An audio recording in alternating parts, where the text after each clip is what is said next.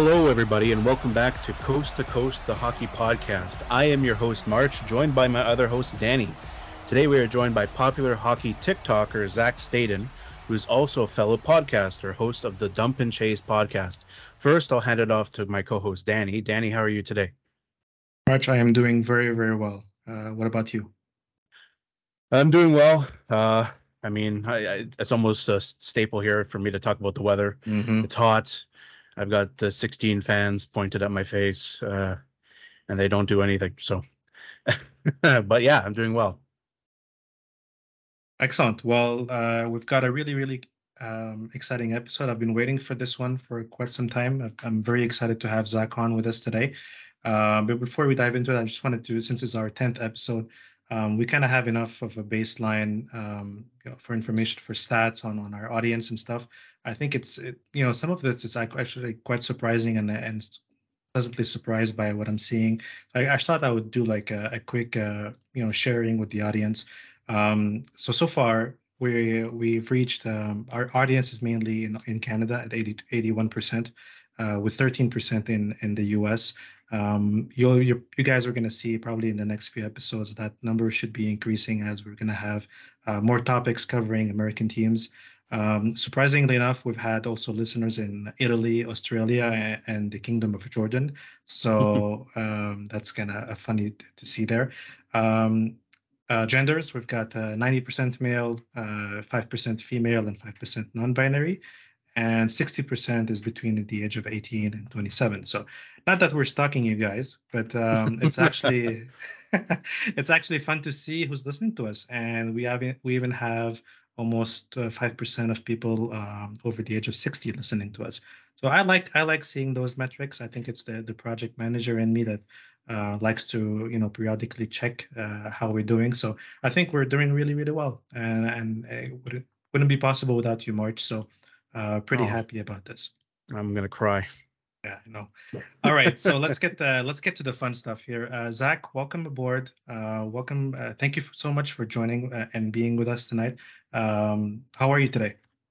I'm I'm I'm doing well. You know, I appreciate uh, you having me on, especially hearing all those numbers. It's it's definitely exciting with you know podcasting and uh, you know gathering a following because it's always nice when people value your opinion and of course like I always say with you know whatever I say, it's it's I'm happy when uh, I can give my time to people as they give their time to me. So um, you know I'm, I'm doing great. I, appreciate it.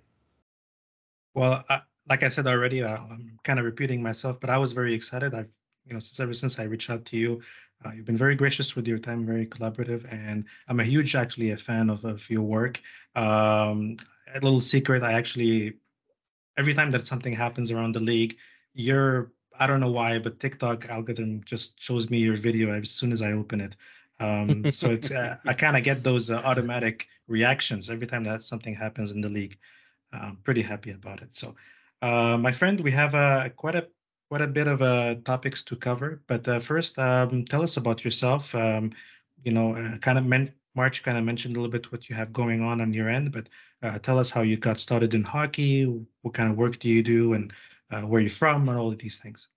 Yeah, yeah, of course. Uh, so of course, my name is Zach Staden. I'm 20 years old, uh, originally from the GTA, so Greater Toronto area. Um, now living out near Belleville uh, and going to the University of Ottawa. Um, you know, I got started with this account back in 2022. I think it was like mid October, and you know, it started with just an interview in front of the Canadian Tire Center. I'm just interviewing fans for the home opener of the Sens game.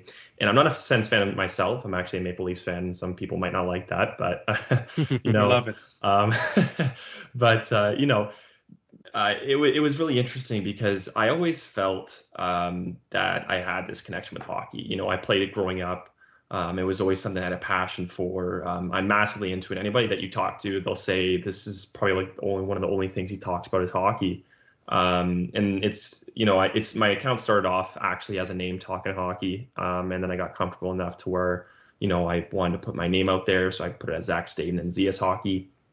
Yeah. Um, and you know I just like my start in hockey was when I was younger, like it was very very small. Uh, you know, playing as I went up, as any other Canadian kid would, um, just having a fun time like that. And it was it was just something that I fell in love with. You know, creating friendships and bonds with your with your buddies playing in practices and games. Um, you know, I, I didn't play anything like too massively high, so I can't say that my knowledge on hockey in terms of personal experience is you know the most massive, but um, I always try to fill in those gaps with you know reading up on things and uh, trying to stay in tune with what's happening around the league.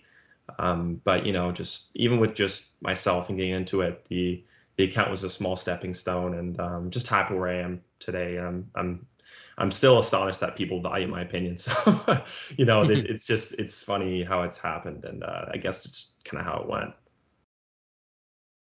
That's excellent. Um, awesome. Yeah, definitely. I mean, it's not only about your opinion, but you do such a good job as well, like covering the entire league. Uh, I really think that people should go check you out. Um, do you want to drop in just maybe your your um, your account details so people can go uh, find you and follow you?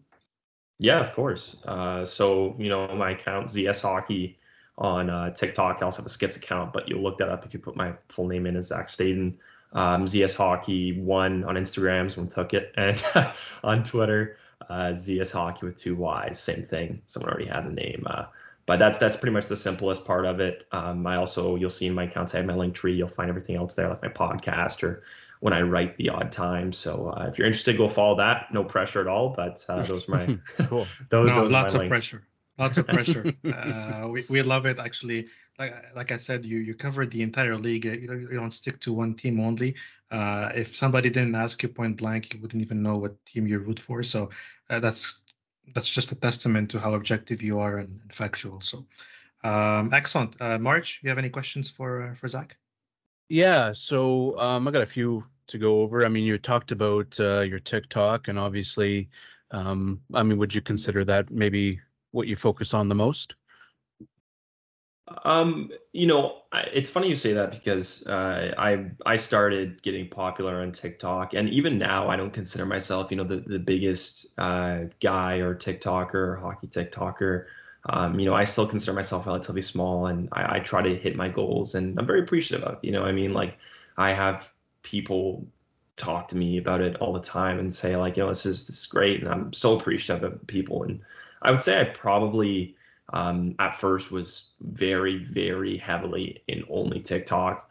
Um, and you know, I've, I've, expanded now, obviously, onto Instagram and, and Twitter, um, then on my Skits account, which is only on TikTok. But um, you know, I, I, try to expand out because not everybody's on one, you know, uh, account and, or I guess app, and somebody else is on another. So I've definitely tried to expand it. Um, but it's in terms of you know what like people most follow me on, I would say it is TikTok. Uh, mm-hmm. But I'm definitely trying to expand that out. Well, I mean, with you know 9600 followers and over 500,000 likes, I wouldn't really consider you a small account, but um, you're a pretty humble guy. Um, how has your rise to fame, uh, if you want to say so, on TikTok Change your life? Is it really hard to sustain making as many videos with as many topics as you do? And you know, I when I hear fame, um, it, it's it's weird because uh, I, I, I still I still think of myself like I mentioned just as someone small and just trying to keep growing as I can and um, you know ask people for questions all the time and try to grow all the time but um, even in that like just like keeping up with videos uh, like content creation in general is tough. I mean you got to think of videos all the time. You got to think about how you can you know get something interactive because not all the videos are going to hit right? I've had videos where I've went over 500 600,000 and I've also had videos that have only hit a thousand and it, that's just how it goes right? Not everybody's going to be interested in what you have to say. You're going to have people who like it. You're going to have people who don't like it um, and and that's that's just life right like you have to keep grinding it out you have to keep doing it but in terms mm-hmm, of yeah. just like keeping it going um, you know it's it, it's it's a grind but you know when you love it uh, it, it's it's easy to do it because even in the off season there's always stuff to talk about you just gotta kind of grind it out for a bit and uh, just keep it going like that, I guess. But yeah. I mean, I've got to say that um, I mean, you very you keep it very consistent. I mean, to tell you the truth, you're just going down your TikTok and it's just like you you can definitely tell it's you. Um, there's no difference in terms of nope. of uh, it's it's very consistent. I can see that some of them are over you know thirty thousand, some of them are in the lower range. But I I heard a quote the other day that you know you can your your first 10 videos episodes of a podcast or or whatever are going to be low viewed your first 50 might also be a struggle but um, post 100 see how 100 goes, and we'll talk on 101 episode 101, video 101, because eventually with hard work and and putting out content and working on yourself, um, really, and I, I'm I'm sure um, you know, talking about consistency here, probably your earlier videos weren't exactly the same uh, as you're posting now. I mean, these and they're very informative and they're very interesting and they they really are captivating to the eye. So I think you do a really good job there. Um, you talked about your personal hockey experiences. Do you still play hockey? In what position? Yeah. so uh, I still play hockey. I'm actually doing two intramural leagues at my school right now. Um, getting ready for those. You know, pay for them, getting the teams together.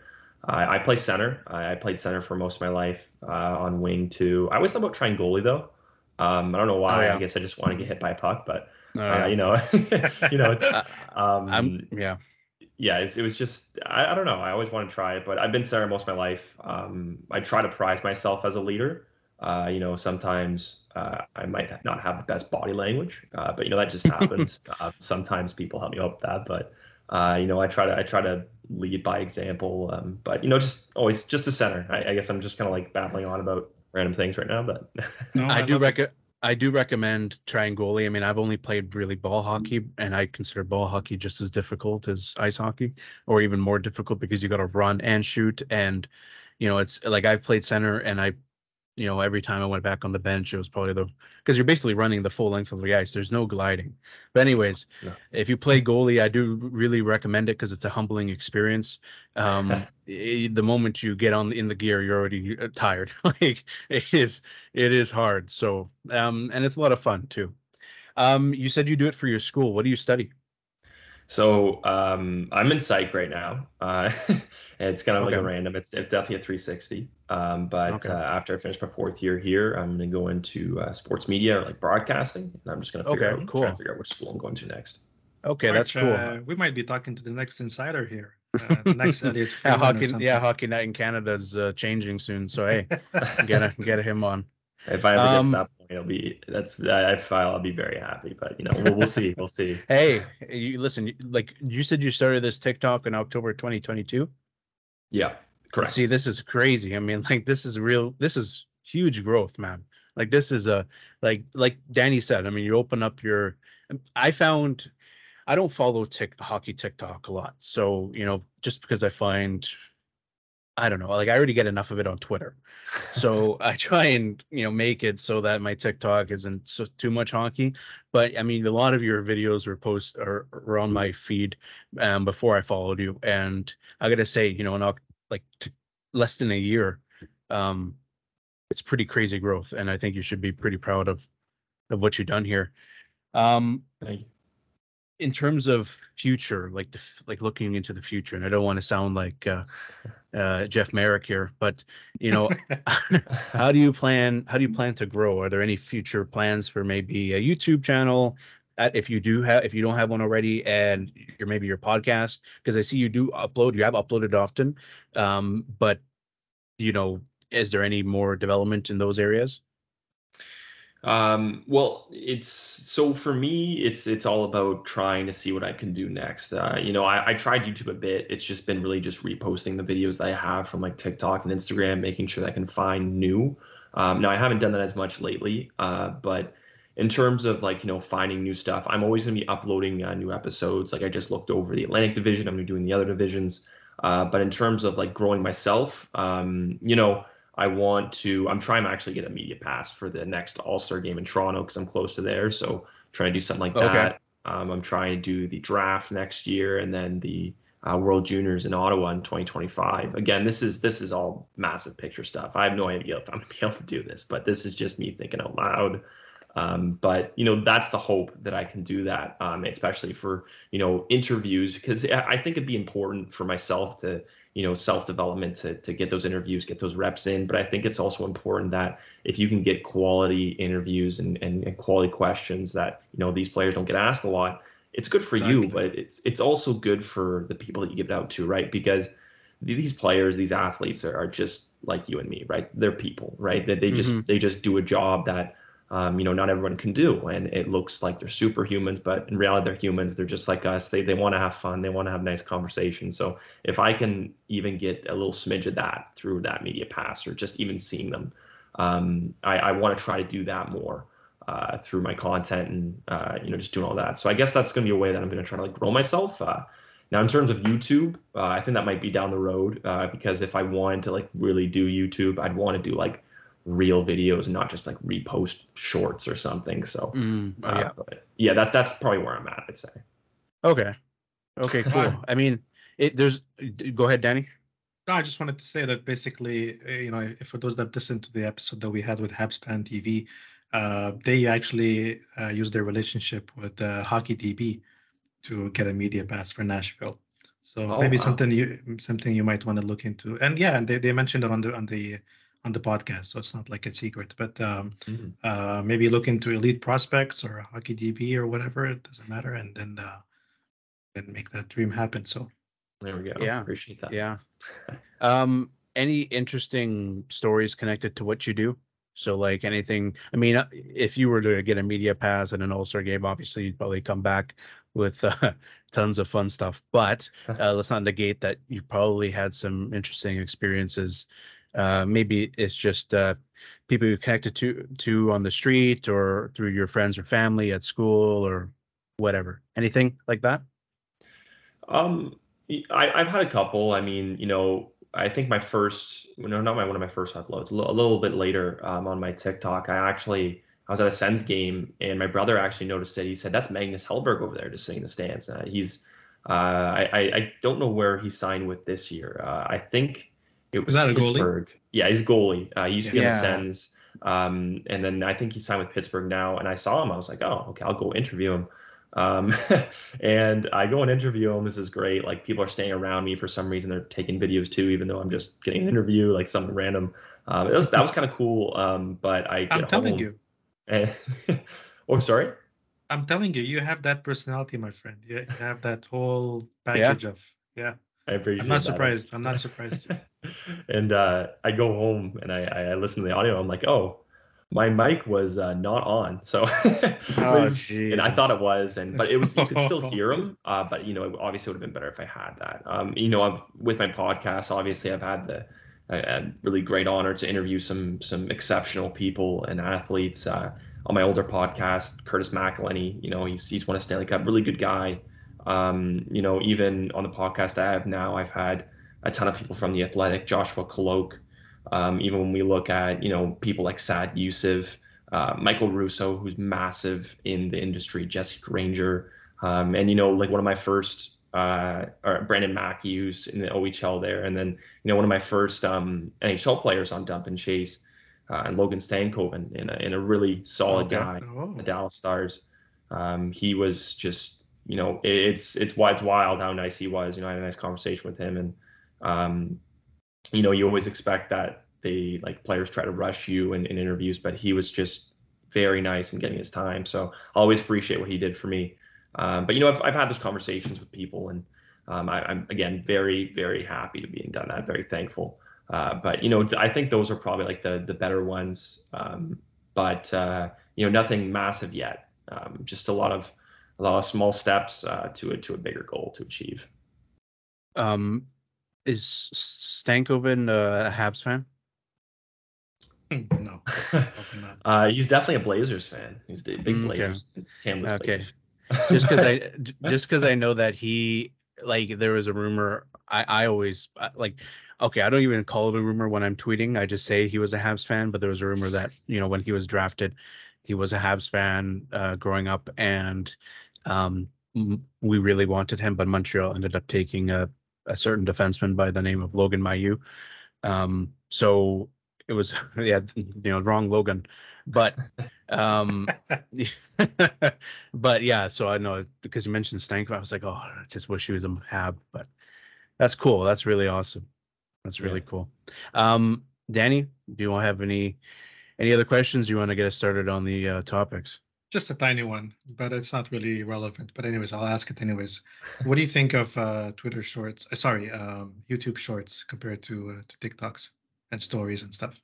Um, I think TikToks. Uh, you know, people actually tell me like it's Instagram's easier, but I find TikTok is so easy to like catch lightning in a bottle, uh, especially yep. if you're very consistent with it. Now, YouTube Shorts is very it's very odd if you're not like really like posting all the time mm-hmm. it's hard. You can have videos that will hit, and then sometimes you'll have videos that just will get zero views. It's wild. So I, I, I, don't mm-hmm. know. Um, YouTube Shorts is interesting. It's definitely it's new, of course, uh, but you know, with with anything, it'll take time for it to grow. Uh, but for that, um, it's just it's I don't know. I don't really know how to think of YouTube Shorts. It's, it's well, I mean, that's the thing is I yeah, it's it's I mean, I'm just asking from an end user perspective. Just that's the IT person in me thinking about that. I mean, to be to be perfectly honest with you, when I search something on YouTube, um, I avoid the shorts. Like it's part of the the results, and I avoid them. Like I don't know why. It's just not that I'm a loyal TikToker, but I'm just saying. That, uh, I, I yeah. Know. You know what? I find some so like I'll just and this is obviously not good for you, but you know, just scrolling for hours. And I'll find myself on Instagram Reels or YouTube Shorts, and I'll instantly say to my when I notice that I'm like this is how in a trance I am, like, mm-hmm. and I'll see that I'm on YouTube Shorts or Instagram Reels. I'm like, why the hell am on I'm on this, and I'll close it and then open up TikTok. I do the um, same thing, exactly the same thing. just, and I notice like, it just because the, the, the icons of the like the comment and the like are different. Yeah, yeah. like, oh, this is not TikTok, and then you close the app and you go back to the real one. I find Instagram Reels a little difficult because it, sometimes the comments are connected to the Instagram post or something. I don't know. It's very, it's or or maybe it's YouTube Shorts. I don't know what it was, but it, it sometimes you can't see comments. Yeah, um, yeah. but TikTok's a lot. So I just find TikTok a lot better. So you chose the right platform, in my opinion.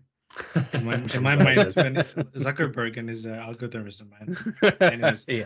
Uh, you would be like watching something on Instagram and like the next post is like something from January last year or something. yeah, like, yeah. oh, okay, all right, I'm yeah. All right.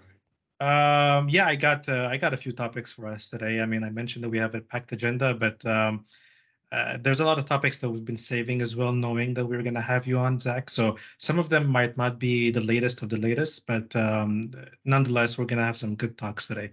Uh, first one I want to start off is you know, we just went through uh, uh, free agency. I know that was a month and a half ago, but still. Um, one thing I wanted to talk about with the, with the rest of you, both of you, is um, when you when you think of teams that are attracting these UFAs, you know, there's a big emphasis right now on on the league and how their each each organization is treating their players, and and it's a huge you know debate on uh, Canadian currencies and taxes and and weather and Winnipeg and and you know like uh, why would you play in Winnipeg when you can play in Florida and all of these things. And I want this is kind of like I wanted to ask the question to the both of you and, and I can maybe chime in a little bit later on is to say which teams are in the league right now that you think are most attractive to sign in to sign with as a UFA in your mind. Uh, March, you want to take this one first? Um, you know what? I always go back towards or back to the whole it's the, the whole cap situation that's going on right now in terms of the cap isn't going up. So it really depends. I mean, a lot of players. I mean, obviously there's a stigma going around with certain players, whether you're Russian or whatever, and saying that you know you're not signing to win a cup, you're signing to get a paycheck or whatever. to tell you the truth, I would probably think if you wanted to be there long term, or you know, if you're going to sign a long term contract, I think an American market would be more suitable. Um, just because it's going back to my whole idea and I've mentioned this in previous episodes, Zach, about how Canadian teams like to do something called a, an accelerated rebuild. Um, mm-hmm. That they don't necessarily, because it's the owners want to. It's almost like they're at a bit of a. I, I don't know what the word I'm looking for here is. They're almost they're almost at um. They're they're at a brick wall. Like yeah yeah disadvantage as well. But yeah they they they need to disadvantage in terms of of they sell out, and even if you're bad, you'll still get people showing up. I don't know about Ottawa. Um, I know here in Vancouver, you do definitely still get sellouts, but to tell you the truth, I think an American market would be more suitable. I don't know the exact team. Um, it's it's it's hard for me to tell just because of the the idea that the cap doesn't really isn't really going up it's only going up by a million and then it's supposed to go up the following year so that's why we see a lot of these guys like uh, Gavrikov or or these these guys signing short term deals because and like Tarasenko in Ottawa. I mean, who knows? Maybe he's using it as like you see what Giroux did in Ottawa. Maybe it's like okay, let's let me get like 78 points and sign an American market. But I don't know. I'm not too sure. Zach, do you have an idea? Uh, well, I mean, you know, when you look at like attractive teams um, for them to sign UFAs, you, you always look to like the South. I mean, Tampa Bay, Florida. If the Coyotes were better and they had like, you know, I I don't like to rep the Coyotes because I, I, honestly think they're going to do well this year. but um, with the arena, it's not great. But when you look at places that are more suitable for UFAs to sign right now, it's either that it's a really good team or they know they're going to get the bag and there's no taxes. I mean, you look at Florida you look at Tampa Bay, um, even Carolina, you know they're going to be good, and it's not like it's not as heavily taxed as Toronto. You know, obviously within bigger markets like Montreal, like Toronto, um, even most teams in Canada anyway, you're going to get a lot of flack. So I mean, when you look at like a most attractive teams to sign with, I'd hate to say it, but Toronto is probably least on the list unless you're from there. You've got like Radko Gudas, who was uh, walked up by Toronto. He said no because of the media and how he experienced it. Ryan O'Reilly left for Nashville, um, yep. which is a big yep. downgrade. One, he knows he's going to be at one C. He's going to get the bag, and two, he doesn't have to deal with the Toronto media anymore. And he's and he's he's a, he's a Toronto guy. So it's like, what, what do you what do you when you look at a team and you know what's you know most intriguing? Well, at this probably for most players, it's to get good money it's to play in a place where you're not gonna, at least if you're really really good, that you're not gonna get hit with a lot of flack all the time. So I would say probably in least taxed areas, again down south, or you're really good. Now again, you'll see Toronto, Max Domi, Todd Bertuzzi, they signed there, but I mean. Max Domi is a hometown guy. Todd Bertuzzi. No other team was was giving him term with good money. It was either term with like slightly like worse money, and at least gave him a year, and they gave him I think it was like five million, right, something like that, five point five. Mm-hmm. Mm-hmm. Um, and he signs there. But I think any other time he's probably not going to. Uh, he doesn't seem like a guy that would react over it anyway. But uh, you know, most attractive teams to sign with, I'd hate to say it because I love my Canadian teams, even the Habs. Uh, you know, it's it Canada is just not the place to be right now for taxes for for when you're really good um, in terms of you know flack that goes along. Players just don't want to deal with that especially Toronto media. Like it's not it, it just doesn't work. Uh, so I'd say more attractive teams, maybe like a Carolina, uh, even the Rangers, even though that's a big spotlight. Um, you know, it's it's all about like the city. It's all about you know you being kind of there. disappear in New York. It, you can kind of disappear. You know. Exactly. Exactly. Um, so I'd say I, I have to agree. Uh, it's it's kind of like the U.S. wins on this side. Uh, especially with taxes and all that and fun stuff. Winnipeg, I, unfortunately, they just it's hard for them to bring in UFAs. Like, I just feel bad. They have to sign people and they have to trade for people. Um, yeah, it's, it's kind of like it's tough. for me, you know, like if I want to say, you know, like the least attractive teams, definitely an organization that comes to mind is the Islanders. I don't know why, but it's and, and I think Lou kind of knows it as well. Like whenever a player comes in, like oh, you know, like Engvall, we're gonna give you a seven-year deal at minimum league or I don't know what, like how much he, I think he got like 1.5 or something for seven years. Um, eh, that's not the point what I'm trying to make, but I, what I'm trying to say is actually I agree with you uh, at the same time. Uh, a good organization that comes to mind that uh, treats, you know, at least players that seem to have a lot of fun over there. It's Vegas.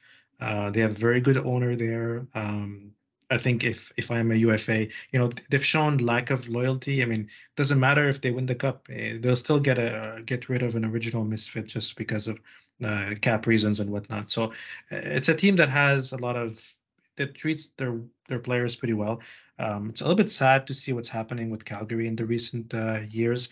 Um, I think Treliving has a has something to do with that a little bit as well, and the and the owner obviously, um, the owners, I guess, the company and and like the arena, the aging arena, and all of that.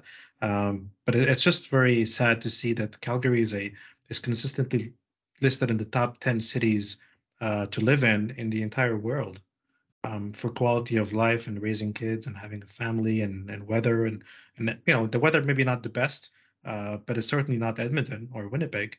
Mm-hmm. Um, so that kind of begs the question of what's happening with the Canadian teams, like you mentioned, Zach. So um, if I have to say the most attractive ones, I would I have to give it to Vegas. Uh, it's been proven. These UFAs, they love to go there. They love to sign long deals. Um, they often get traded, and tossed, but uh, I can't imagine someone picking Detroit over uh, Vegas. So Um, that's just uh, Yeah, no, it's sorry. I don't mean to cut you off, but I just No, wanted to. s- Yeah, I just wanted to say I I agree, and I I wanted to also tie in this thing that Elliot Friedman said on the Jeff Marek show, which was um, talking about uh, the CRA's uh, the Canadian Revenue Canadian Revenue Agency's tax battle with um, the Blue Jays players, uh, so like with Jose Bautista. Um, so some of them so essentially what had happened was they they're going to court with these guys because um, these big Canadian players getting paid lots of money um, in the MLB. So like the Blue Jays players were setting up these retirement savings plans to avoid paying taxes um, on their money right now, and they would pay it later. And I think what had happened was so essentially what they're saying is this actually serves pretty bad news for any UFA coming to or big UFA coming to Canada. I mean, if I'm not going to say he's he's not a UFA, but I can we can also say there's one big player that came to Canada recently on Calgary, and that was um, Huberdeau. And Huberdeau had a pretty big contract, and apparently Huberdeau also had that set up for him. And Friedman had said that essentially, um, I don't think the Canadian Revenue, Agency said anything about this yet, but there's worry that they're going to take him to court too. Um, so if there's an issue that now you can't even that players can't get these big contracts and save money on tax by using certain, you know, registered re- like a re- like a retirement plan. I mean, I think a retirement plan. I think another issue with the CRA has this with this retirement plan is the retirement is like 38, not you know, and so you're you're really saving on taxes that way. Um, mind you, they'd have to pay it all at the end anyways, but that's what was said. I remember just because we're talking about taxes, Zach was mentioning taxes, so this whole CRA thing could also become an issue as well. So how the heck does anyone want to sign here, especially a big player that's going to get paid a lot of money? Now, obviously, they're looking at these MLB players because these guys get paid too much, in my opinion of course. but but you know like there are there are 10 million dollar deals i mean I, i'm not sure why we're talking about huberdeau if we're not talking about mcdavid but still um there's still big contracts in canada to avoid or to not avoid but to add on what they would have made in saving tax in the states so i think like if we go back to the radulov signing in dallas he had signed Montreal had offered them the exact same as Dallas, but he was technically making more in Dallas because he wasn't paying as much tax. So yeah, that's a that's a pretty big issue. I don't know how they're going to get around that. It's it's I think it'll all just come down to players that want to play in a hometown, but sometimes that doesn't work out. Like Zach said with Ryan O'Reilly, he he he said whatever, but then you look at Tarasenko, and it's like you know he had Florida give him a con or offer him a contract. They had Carolina offer him a contract. These are two good teams. Okay, not Carolina with good weather, but Florida you can go on the beach, but he goes to Ottawa. So, you know, maybe there's a good sign. And I know with Montreal there was always this thing, oh, no one wants to sign there. Uh, the whole John Tavares thing, how he didn't give him an interview. But you know that that's the thing. There's you gotta. I think the the pro to a lot of Canadian markets is that they're passionate fan bases, and I'm not gonna say they all suck, but if you sign there, you're gonna get some ice time. So, um, the Ryan O'Reilly one was very interesting to me because it was like we don't know what's going on in Nashville. They're doing something. So there might have been a pitch saying, "Hey, listen, man, you're the number one center, Well, in Toronto you're number three. But hey, who knows? So, but that's my opinion on it. So I I I say keep uh keep eye on the CRA thing. Well, I mean, we're kind of deviating a little bit, but just, just you mentioned that. Um, Zach, what do you think is happening with that with uh, Nashville? I mean, I have my own thoughts. and March has own, has his own shot. What are we talking about here? I mean, Saros, Josi, but we're Oh, uh, uh, wheeling and dealing, and we're trading everybody, and it's all about attitude and draft picks, and like, what, what's happening there? I love it. I, I like. I mean, I, I, I. It's weird, really weird what's going on. But Nashville is just so interesting right now. Like it's so interesting. Like they have some good prospects coming up. They, you know, uh, like a low key sleeper. I think Juuso Parssinen and uh, Thomas Novak uh, down that center Mhm. position. I like Novak. Um, yeah. You know, you have to remember Filip Forsberg was hurt last year, right? Uh, Roman Josi, weird year last year, like 59 points.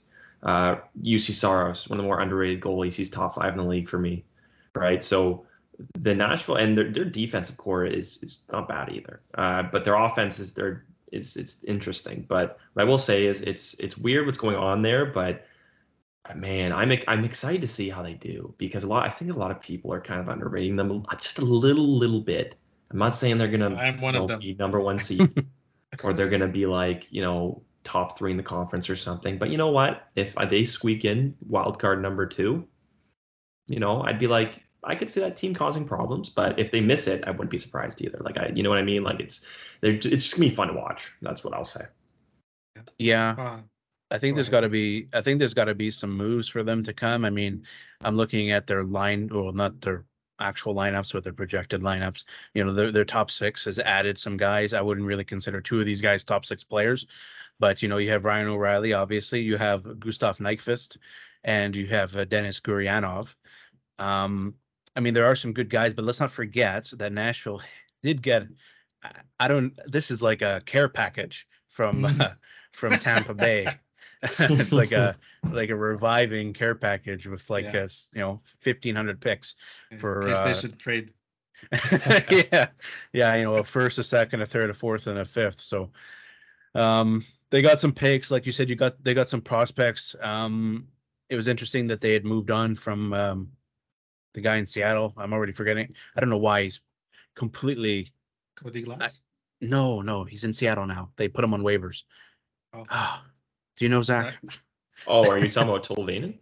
uh, uh, Tolvanen yeah Yeah, Is he's. it Tolvanen? I, I, I really like him.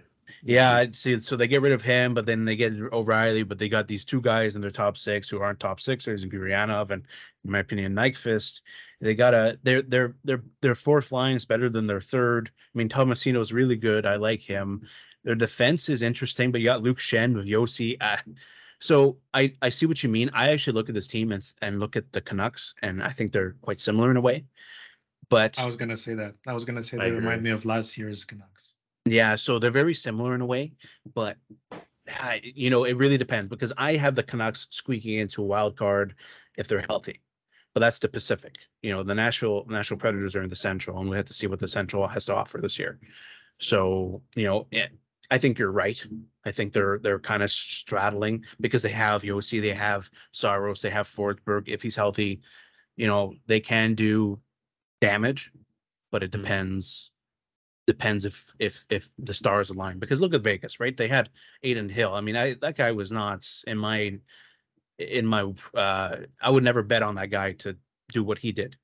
I mean you can give a lot of that to the Vegas defense but there's some guys that are sleepers and they just turn it on in one year. And it's like either I don't know if you want to call that luck or whatever but there's probably guys on this team that might do good. I mean Cody Glass is a third line center. Who knows if he can turn it on but we'll see. But it's a very interesting team. Very interesting. Yeah. I'm just interested in seeing what a coach does as a GM. Uh, usually these coaches are always loo- looking at their GMs and saying, "Hey, I need a better, I need a better roster, I need a better center. Get me this, get me that." Okay, well here you go, hotshot. You're now the GM. Uh, have fun, you know. Show us what you got. Um, yeah one thing I was I was watching the um, the Spit Chicklets episode with the with the Devils GM uh, Fitzgerald, who was the first captain of the Nashville Predators uh, back when they were um, uh, inaugurated at that first year. And David Poile was obviously the GM at the time, and it was actually Barry Trotz who realized that the, the very last pick of the draft last year, well this year, uh, belonged to Fitzgerald, so that he went to him and said, give me give me your seventh round pick. I need it right away. And he, you know, the whole story is on YouTube, so you guys can go watch it at some point. But uh, yeah, Barry Trotz, you know, showing a little bit of of showmanship. He's showing a little bit of, you know, he's, he's alert. He's uh, doing some interesting things. Obviously, the, the draft was hosted in Nashville, so he needed to put on a show. But uh, still, uh, I'm excited to see what he does. Yeah, they did that whole thing for uh Poile at the end, right? Where he made Yeah. the pick and Yeah. yeah, that's interesting. It was Barry Yeah. Trotz's idea, and uh, David Poile didn't know about it. So thing about Trotz is he built a very good defensive team in the, in New York. Um, you know, if they were going to be uh, facing off with Montreal in 2021 in the finals, I think that I think I was going to say I think that would have put us all to sleep, but Yeah. Um, very defensive, defensive series that would have been. But uh, I think he's a very good coach. I'd like to see what he does as GM, but it's it, he's definitely taking it a different direction. I don't know what direction it is, whether it's down or up, but it's going somewhere. So we'll see. Excellent. Well, speaking of going somewhere, um, the Hockey Diversity Alliance (HAD) Uh, it's this, um, I believe Dumba is part of that. PK Subban was at, at some point. I'm not sure if it's strictly for black players or not, um, but uh, recent news that Evander Kane left that. Um, any thoughts uh, about this, guys? Um, I, I, mean, I, I, can touch on that a bit. Uh, you yeah. know, I, again, I don't want to speculate. Uh, you know, obviously everybody has their their choice of uh, joining or leaving a group. Um, one of the Hockey, Hockey Diversity Alliance. Uh, you know, if what I what I believe Kane, I, I think he said, you know, he said individual agendas were being led, and he thought that was taking away from things. Um, again, this is just what I remember. Yeah. Um, yeah. I, I, think I was reading earlier on Sportsnet too. Uh, but you know, everybody has their reasons about uh, you know doing whatever they'd like to do. Of course, the Hockey Diversity Alliance is is to bring inclusion in and to make sure that um, hockey is, is, a space for everyone um, and then everyone can enjoy uh, without without being judged, and, and that's a positive. Uh, but again, Evander Kane leaving, um, that's that's one thing. That's his choice. He has his reasons. Uh, he cited those reasons. Um, that's that's really all I can say because you know as, as somebody I, I I can't speak too much to it. Um, but that is what I know, and I mean you know whether that's true or not, or that's just how he feels. Uh, you know, it's it's something that uh, should be followed, but I'm sure will be sorted out. Uh, you know, whether that means soon or, or later or however the, the issue will be dealt with if there is an issue again. But I, am just not sure. But that's that's pretty much the insight I could provide.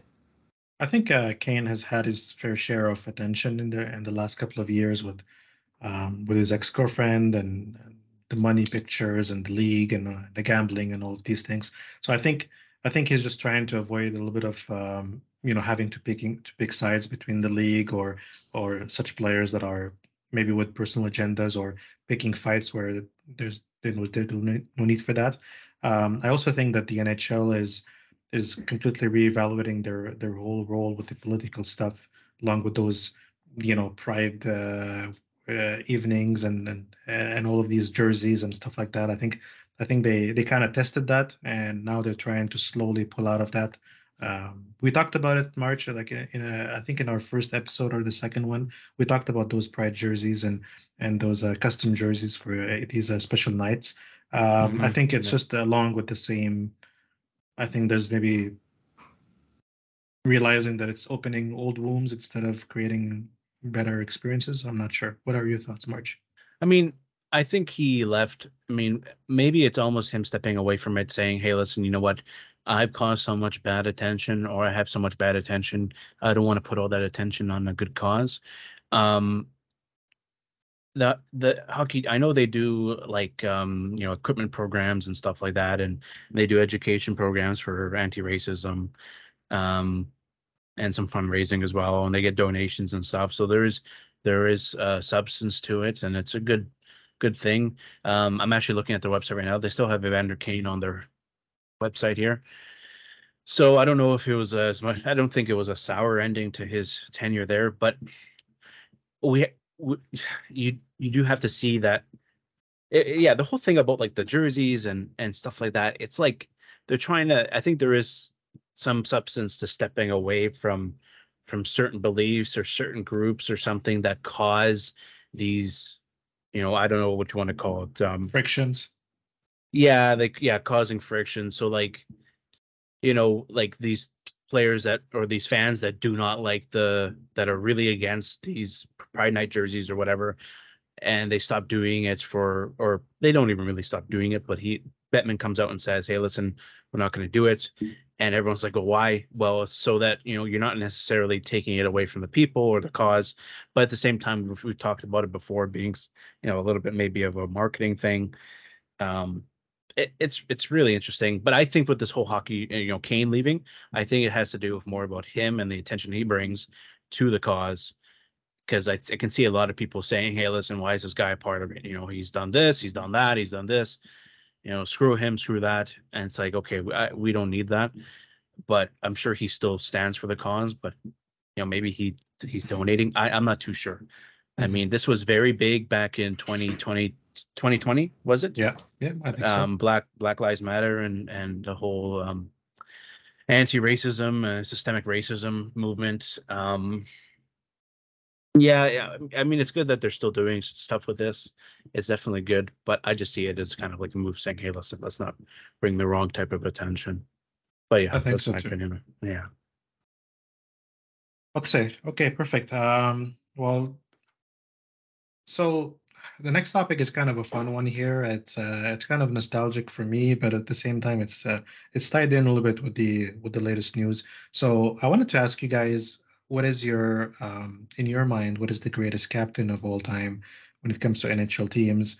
And you can take a f- few ways of taking a look at this. Uh, you can either either mention in terms of hockey performance. You can say the best leadership um, or the best teams that they had, the best captains. For example, you know, I wouldn't take. Well, I guess I wanted to give my answers here, but you know, uh, well, let's have this debate. Like, uh, in your mind, uh, what do you think is who do you think is the best, greatest captain of all time when it comes to NHL, current or inactive? Uh, Zach Zach, you want? Yeah, Zach, go ahead. Uh, man, uh, I mean, Mark Messier is one of the first ones that comes to mind. Uh, I don't think I I think that's that's pretty clear. Uh, you know, the Moose. Uh, you know, he's he's just like four. I think he had like what, like four cups or something like that. Like you know, people loved him on the team. Um, if I had to think of like an active one right now, I'd probably do Crosby. I mean, that guy uh, took less to make his team win. Um, you know, like there's not a lot of many people, even captains that do that. Um, even like a more one that just retired, Patrice Bergeron. Um, you know, very similar to uh, Crosby in the way that he, he took less to make sure that his team could succeed, which is really like that's that, that's that takes a lot. Like you know, a lot of people, um, you know, they, they don't make a ton of money, and like you know, Bergeron, like he's just too good to uh, to keep going to to do all this. So I mean, um, those that one inactive, one that's just retired, and one that's been retired for a while. But I mean, I'd probably say Messier active, uh, Crosby, and then one that's just retired is Bergeron. But those would be my three off the bat. But there's many you could think of. Uh, even even Jean Beliveau now is another one. But uh, those those are the ones I can think of right now. It's a good list. Uh, the- Yeah, that's really good. I didn't find any Dion Phaneuf on that list, but okay. Uh, uh, March. Um, if I okay, if I'm going to say best captain of all time, it's going to be Jean Beliveau, no bias. Um, just because you know, I, and it, I think it has to do not really with the winnings, but it has to do with the guy. The guy, like he was such a gentleman. I mean, he was so respected. I mean, the guy was, you know, really ahead of his time. I was actually going to say Mark Messier from 1997 to 2000 with the Vancouver Canucks. Uh, really a great leader there. Uh, I'm just kidding. Um, Canucks fans are punching the steering wheel. Um, you know, I what I think of a good captain, I think of someone. You know, they're silent leaders. I mean, I'm a huge Nick Suzuki fan, and he's definitely a quiet person. Um, but you can't judge a silent leader based on what they tell the media. You you you just have to judge what they do for the team and what the team says to the media about what he does for the team. I know Nick Suzuki has done stuff for for young players coming up in the in the Habs organization, but to me, a, a good leader is someone who takes responsibility, um, tells people how it's how it's supposed to be, whether it's the the team's um, motto or or the like the goals for the team or, or whatever it is. They're kind of the representation as a player for the organization. Um, so I think Jean Beliveau really speaks to that. I think Steve Yzerman for the Red Wings, that's definitely somebody. Um, I think I, I I think a really good caption. I might this is and Danny's gonna like this one is um, Jarome Iginla for the Mm. Flames. I think that was good.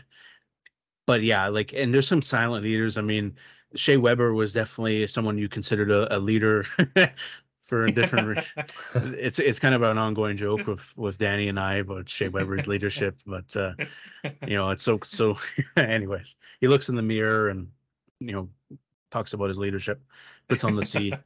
Um, but there, you know, I don't know. Like you look at team like national teams and stuff like that. Um, you know, like how much they care about winning, how much they do for each teammate. The ones I mentioned, like Iginla and and Beliveau, and those guys really spoke for the organization, and they're really golden, golden eras, yeah, of that team. So you can see, like, you know, I won't really say, like, I do agree with Mark Messier to an extent, not with the Vancouver Canucks, maybe with the Oilers, um, but the Rangers, yeah. Uh, yeah, we'll see. yeah, but I think that's the same with Gretzky in a sense. Um, yeah. So, but you can see those those players, sure, they're good, but at the same time, they the team was good when they were captain for for various reasons. Um, like and I, I like those players. I also really like like Yzerman. I love. Iginla's really great, but Beliveau number one for me. Uh, Zach already went. Uh, Danny. I sorry, I don't to interrupt. I should add. Just want to add these two. Yeah, Nathan MacKinnon and Steven Stamkos of, of current ones right now.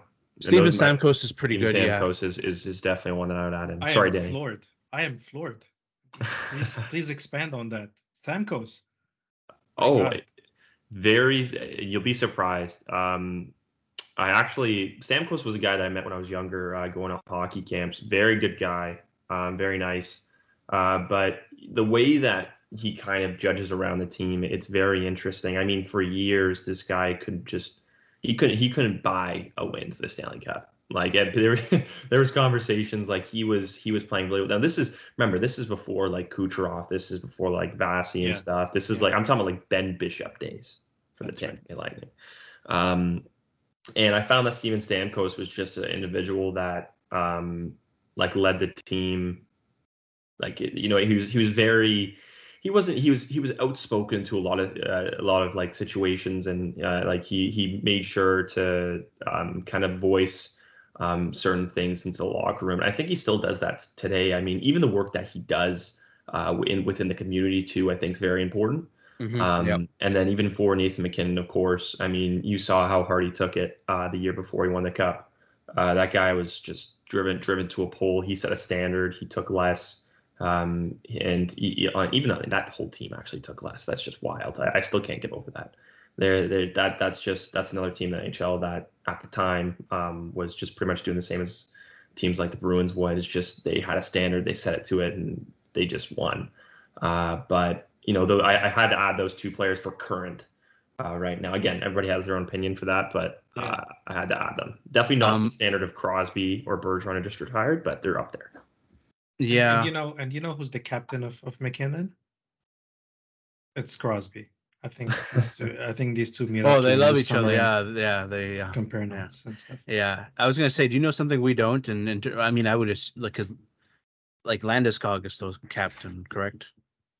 I got. I, I meant. I meant to add. I as I said it, I was like, okay, I have to go along with this. Um, but uh, for that, um, I meant to say as like more of like I kind of like a leader. I mean, He uh. Yeah, with yeah. Landeskog, Yeah, he like, he's been out, so he's kind of like had to step in for that.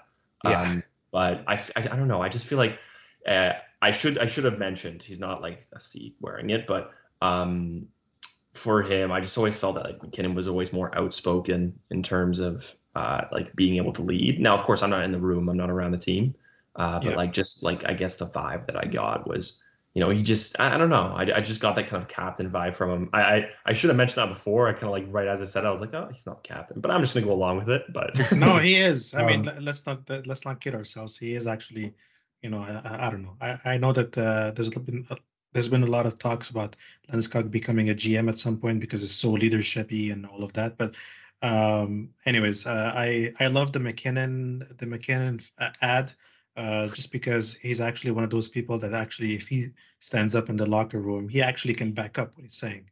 You know, he's one of those guys. Uh, when we have mediocre players being captain, then it's not really credible when- when you talk to, to the better players. Um, from myself, you guys both kind of mentioned already two of them. So for me, up and you know me, my favorite player is is uh, Jarome Iginla. Uh, by far, doesn't even come close to anything close to that. But I would say that Jarome Iginla, even a little bit, uh, just a little bit more than him, I would say Bergeron. Um, and I would not even go to Chara levels. I mean, I would I would still stay with Bergeron being on top of uh, of Iginla. Um, for me, if I had to give them an order, I would say the best one has to be Bergeron. And I'm not a Bergeron fan. I mean, I up until recently, I guess he kind of showed a little bit of, uh, of himself. Um, but I would say Bergeron, Jarome Iginla, and the third one wasn't even mentioned by you guys. Obviously, Crosby is there somewhere, but uh, I would say is uh, Jonathan Toews. Um, you guys didn't mention mm-hmm. Jonathan Toews, but I think it's it's an honorable one. Another last honorable mention I would say is Corey Perry as well. oh yeah, uh, okay, yeah, I can see that. Minimum league guy doesn't even have a letter on it, but he's in charge of everything going going on. Uh, that's a real captain as well. Yeah, that's true. That's a good. That's a good one. I think he, when he was with Montreal, I would really consider him a pretty big, uh, pretty big guy in the locker room. So especially for younger guys, and that's exactly why they picked him up there in uh, Chicago. So that's yeah, that's smart. That's a good one. I was gonna say with Nathan MacKinnon, um, uh, I, I can't I can't help but talk about chickpea pasta with that guy, and you know, so funny. And, and I think it's a testament to how much he cares about hockey. I mean, I'm just looking at this guy's stats, and you just forget how good this guy is. I mean, I love him. I love the like his playoff highlights are so sick. He is so good at hockey. He had a career year last year. No one talks about it. Um, the guy is just an animal, and I just uh, like Colorado. I would like I don't have a second team. I I do watch other I don't watch other teams, but I go to like Canucks games. Um, I watched all the Colorado uh, playoff games when they went up to the because it was just so such a fun team to watch, and this guy really, I mean, and I'm so glad that this guy. You watch like some of the uh, and Chicklets, like uh, Sandbaggers, like the one with him and Crosby. That was so funny. Um, they did an interview with both of them, and you know he's a real he's a real character, but I see what you mean. The guy's a real leader, leader too, and I think it's a testament to how much he cares about his performance as well, because he wants everyone to be. He tries to rally everyone up behind him and perform to his expectations, which is what you want in a leader. Yep, definitely. All right. Um, next one is for me is uh, Kiprusoff, Mika Kiprusoff. I'm not sure if you guys were old enough to watch him play. Um, he is getting his uh, jersey retired in Calgary. I guess that's a one positive note of the upcoming season. If if they can put everything together, that's going to be a good season for them, along with this addition. Um, I also like the hiring of Iginla, uh, part of that organization now as a special consultant, I think, or an assistant GM. I'm not sure which one. Uh, but Kiprusoff, any any thoughts on him? Uh, do you rank him? Uh, um yeah, I'm not too too familiar with Kiprusoff. I mean, and this is the I mean, this is the same player that uh wasn't he? Uh, am I crazy or was he uh, a part of a ballot for the Hall of Fame? I believe so. I think he and he was maybe I I don't know or maybe that's someone else. I don't know.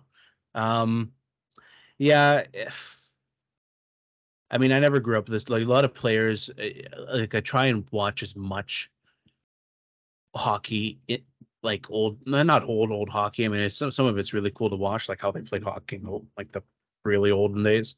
Yeah. But I try to keep up with a lot of players that I hear, but I've never watched. Um, I mean, this guy, this guy for Calgary. I mean, obviously he was in San Jose. Um, for Calgary, I mean, this guy kind of really sustained a, a was consistent. I'd say he was consistent. He was. I mean, the, the the team. I mean, but it's actually insane. I, I don't know if you, Zach, you, you know how many games this guy played in the season. I mean, on average, this guy is is an animal. This guy played with this guy played like seven, 75 to 76 games a season it's like okay where's is the backup even uh you know on the bench? Like it's, uh, it's like hey man just stay home. We'll use you the last 10 games before the playoffs. Um that's, right. that's what they probably tell him. Um obviously he missed the playoffs for the past uh last four years of his career. And and and i'm not gonna say i know this all on the top of my head. I'm looking at his stats. Yeah. But um yeah 70 games is respectable. Yeah 70 wow 70 over 70 games a season. Jeez, you don't see goalies. Well the goalies still do it but Jeez, that's crazy. That's consistency. That's, that's I would good. say that um, for those that maybe not haven't followed. I mean, when they when they made the the finals uh, and lost to, to Tampa Bay, uh, that whole run that they had, and, and that was kind of the, the, greatest run in modern history for the Flames. Um, and before that, like 20 years before they won the cup, um, I think that was 89, I believe. But uh, the point I'm trying to make is for people that don't know uh, Flames history, uh, Kiprusoff is probably the equivalent of Henrik Lundqvist for the Rangers. So, or maybe Carey Price for the Canadiens. So, uh, was there better goalies in the past? Yeah, probably. But uh, the most iconic in recent history, that's who who comes to mind, and that's who's being retired uh, on the rafters. Zach, any thoughts on Kiprusoff? I mean, 74 games in 923 that year. That's wild. 42 20 11 I, like you you'll never see like you all the goalies that we talk about this year Shesterkin, Sorokin, Saros, Hellebuyck uh, well maybe actually maybe Hellebuyck he's pretty close to that but uh, Vasilevskiy like you don't see him playing 74 games right? So like that's wild. Like that's wild.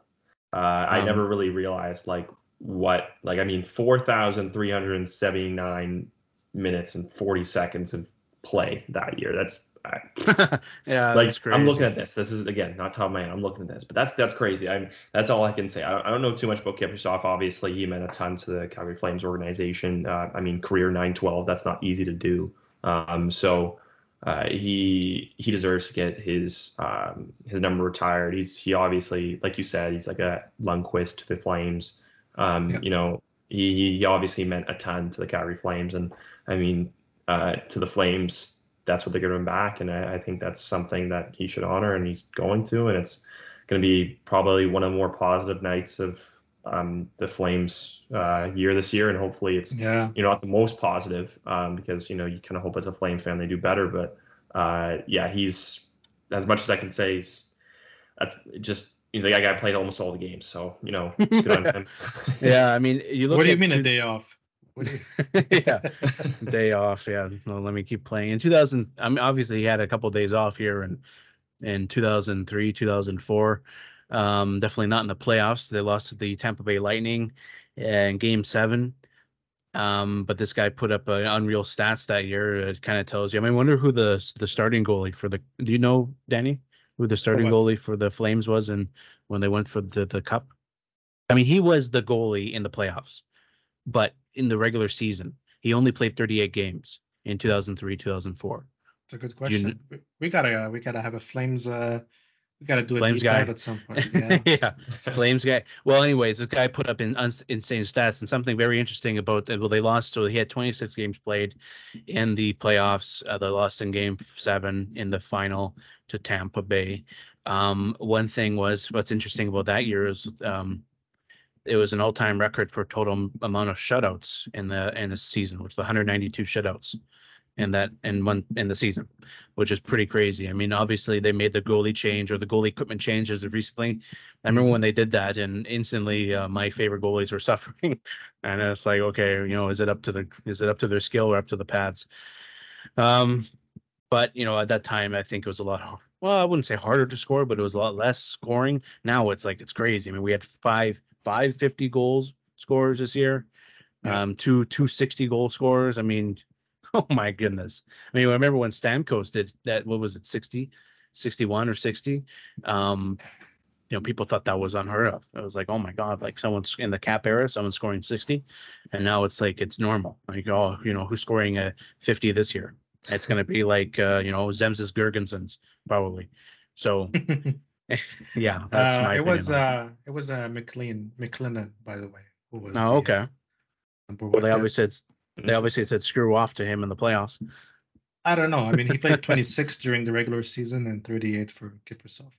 But uh, still, we had a Roman Turek played 18. Again, I look like a genius here, but uh, I'm just looking at this. But, yeah. uh, look at me with all the historian, uh, Rain, the Rain Man. Okay. Okay. Um, yeah. Last thoughts before we move on. March, nope. what are we talking about now? Um, I'll probably ask uh, Zach his opinion on this, considering, I mean, obviously he's uh, he loves hockey in gen- general, but uh, considering you're from the GTA and and Toronto's a team pretty close to you, uh, and and and like you said, it kind of all started. It, it's almost perfect. This question. It almost started at uh, what was it, Canadian Tire Center.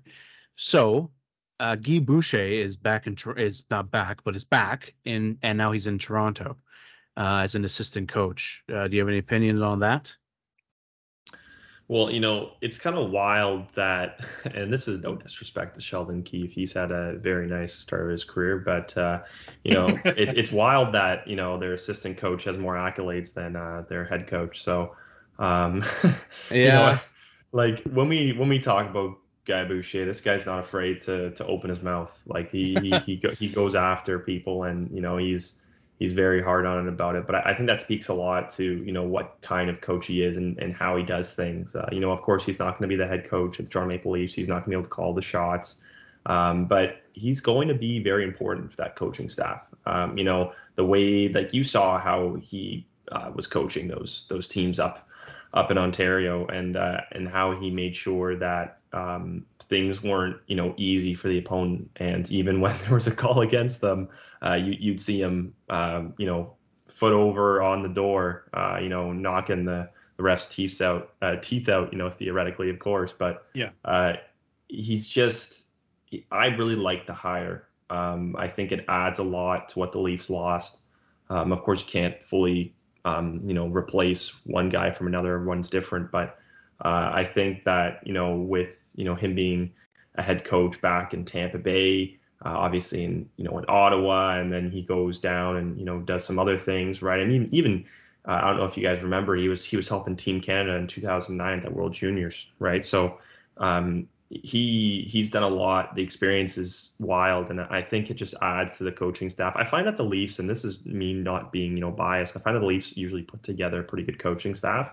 Um, they usually have like at least five assistants on the bench anyway. So yeah, so five GMs. So. They, always they always have um, somebody to pitch in their opinion. But I, you know I think that's important. And of course, there gets to a point where there's too much. But uh, I think you know that was a really nice uh, hiring. And um, again, this is just going to see how it goes. But I really I really like it. He he won the championship in the QMJHL that year that you were talking about. Uh, he went to Team Canada, so that probably really helped his case. Um, I didn't know that he only really coached six years in the NHL, so that's very interesting. Um, I mean, if you talk about most recent memory of of Ottawa Senators' success, you probably talk to the point where you know um, they uh, they got eliminated by the Penguins uh, by one goal, and that was in 2016-17. He was the coach. I didn't know that he wasn't coaching the um because he was in the Swiss league head coach of Bern SC. I didn't know that he wasn't head coach of the Senators when Montreal faced them in the first round in 2014. He, was he wasn't. He wasn't.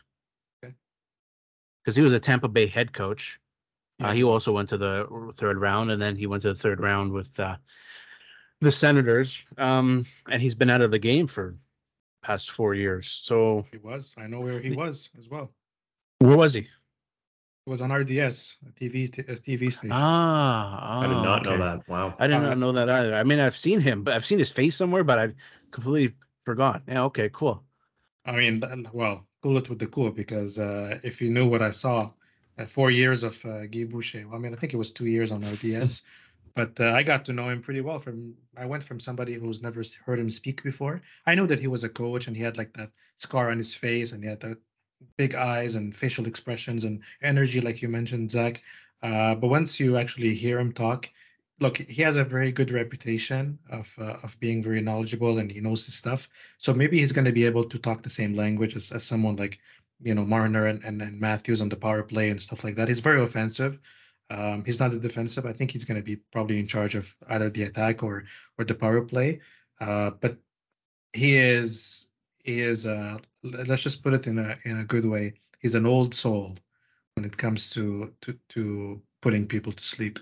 Um, I'm telling you, I'm telling you right now. Um, I'm not a huge fan of Treliving and what he's doing right now with with with, uh, with Toronto, but this hire either is going to make it or, or or break it. Um, I think he's he's just joining a and I think things can really go sour if if Matthews doesn't get locked in, Nylander doesn't get locked in, if they get eliminated again, uh, Keefe gets fired, you know, new G, new new coach comes in and he replaces Boucher. So there's a lot of things that can go really really bad for this team really really quickly. So they really need to, um, uh, you know, figure things out really quickly in my mind. I think um, you know my issue with because uh, Zach mentioned that in terms of accolades and stuff. Um, I have an issue with with teams getting a coaching staff that, in my opinion, and I mean, it always always ties back to Philadelphia with the the three guys there, uh, Alain Vigneault, Michel Therrien, and uh, Mike Mike Yeo. I mean, geez, that is a recipe for disaster. Yeah. Uh, you don't want these three, and I'm gonna say it, big egotistical, wanna have the the I I need the last say guys, and you got all three of them trying to work together. They're not gonna work together. So I don't know if that's gonna be the same thing with Sheldon Keefe and Boucher, but I feel like Boucher might be calling a few more shots than we expect. Um, considering, you know, I wouldn't say Boucher has a lot to, to prove, but I don't really think Keefe does either. Or not not to prove, but not a lot to show for. But I don't think Keefe has a lot to show for, hey, I know what I'm doing. Uh, I think we'll Boucher might say, hey, listen, man, uh, we got to change something here. So if if Keefe gets fired at the end of the season, which is quite possible. Depend like if they miss the playout or they miss uh, the second round or whatever. Uh, you could possibly see this guy getting maybe not long term, but bumped up to a head coaching spot for the Maple Leafs. So we'll see. Yeah, we'll see for sure. Possibly see that. Yeah. Um, speaking of another, oh, in the I talk about assistant coaches. Um, Washington has ex Habs player and Habs coach Kirk Muller um, yep. I, am not necessarily. Do you know a lot about Kirk Muller, Zach? Um, I, I don't know a ton. I mean, you know, I think like in terms of what I know is that he did mean a lot to the um, Flames coaching staff. I don't really think that was, uh, you know, much of a surprise. Uh, I think that was actually a really nice hire by Washington. I think they did a lot right.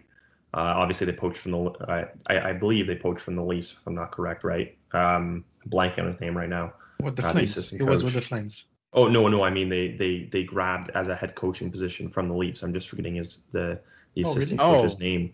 Um, um but uh, they what they, what I will say is is that the the Washington Capitals ha, have put together a really nice squad here in terms of coaching staff. But what I will also say is that Kirk Muller, as much as I know about him, um, he he did mean a lot to the Calgary Flames, you know, staff. Uh, I think it will take a hit, although um, I think they'll be okay. I think they're going to have a little bit of a bounce back here. But again, it's it's it's all about what they see fit. Yeah, Spencer Carbery. Yes, exactly. I actually really okay. liked him. Uh, oh, okay. That's how him go. Interesting. Yeah, he's from Victoria. Okay.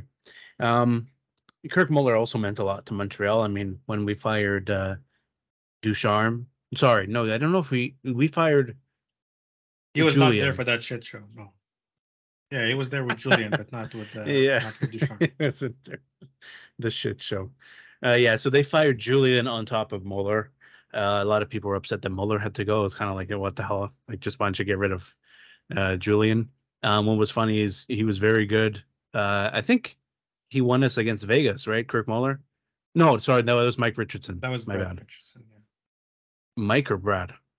Uh, it's anyways yeah, one of them. Yeah. um, it's it's Brad. Co- it's Brad. Sorry. Brad Richardson, coach for the Chicago Blackhawks. Yeah. Um, yeah. So Kirk Muller, I mean, kind of Habs captain at one point. Um, you know, love player. I think it would have been nice for him to stick around with the organization, but I think it's a good hire. I don't know where Washington's going to be going going to be at the end of the season. I mean, uh, tying in another thing, I mean, maybe you can talk more to this, Zach, but uh, Backstrom and his health update. Um, any thoughts on him being healthy? I mean, it was a, an, I believe it was announced that he's his back's doing okay. Yeah. So, um, I mean, when we talk, that's just one thing we have to point out here is that the Washington Capitals are in a very interesting spot when it comes to their centers. Um, obviously, Backstrom has been dealing with injuries for a while now. He seems to be doing better, if I'm correct. Um, but The big thing you have to look at here is if Kenny Kuznetsov wants to leave, right? So you have Nicklas Backstrom, who is, you know, you hope that he's not going to be hurt, but most likely he will might have that, you know, kind of like revamp of being hurt. And then you also have Dylan Strome, who had a massive breakout year last year. I'm pretty sure he had over 60 points. I think it was like 65 points. Um, he was playing really well. So you have that kind of spot in there. But you're, if you're the Washington Capitals, you really have to think if we're not going to get a massive package or a good package for Evgeny Kuznetsov, we're trying to compete. We have Ovechkin. We just signed Tom Wilson to this massive contract. We just signed Max Pacioretty. Uh, you know, like what are we going to do in this situation, right? So, mm-hmm, yeah. In, in terms of Backstrom, um, I think that you know, as far as I know, he said he's been doing well. Washington, as far as we all know, said he's progressing well in terms of you know just in, in training and, and getting back into preseason and all that, right? Um, you kind of have to go along with what's going on. Uh, but the center position is going to be very interesting for the Washington Capitals this year in terms of Backstrom and if he's going to stay healthy, which I hope he does, because you know I actually really like watching him play. I don't really talk about him enough, but um, you know he's a really good player. We just haven't really seen him in a while. Um, and then Kuznetsov, what's going to happen with him? And then where's Strome going to go, right? Is he going to move up or is they're just going to stay like that? If not, I really like their center positions. But in terms of Backstrom, um, as far as I know, he's doing well. Uh, he's on pace to be on the, I think, the second line as long as Kuznetsov's there. And uh, the Caps are going to be fighting for. I don't really know what they're going to be fighting for. I don't really know if there's like, for me, for me, for me, they're for me. I think I had them at like number six in the Metro. So you know, it's going to be really interesting. It, it just depends, right? But um, yeah, Backstrom, as far as I know, he's doing well. So uh, hopefully he can kind of get going there. Wow. I mean, yeah, like Pacioretty, Oshie, and Backstrom as a second line is that very interesting. Um, I almost am. I, I don't know if like I don't know if this has any substance to it, but I've heard that Washington fans aren't necessarily happy with Kuznetsov as the number one center. Um, I, I don't know if that holds any substance. I don't know if you've seen anyone. Maybe you reported this on your TikTok and and and you've had some some fans tell you like, hey, Kuznetsov sucks or he's great or what. But I don't know. I, I remember hearing some sort of trade rumors around him last season. Um, it would be nice if Backstrom was up there with Ovechkin again, but I mean, like you said, I mean, if this this this big back surgery which he, apparently he's doing way better. Um, and he he has to prove himself in training camp. If if it's as you know big as it says, I, I don't see num I don't see first line ice time doing him any good, especially at his age.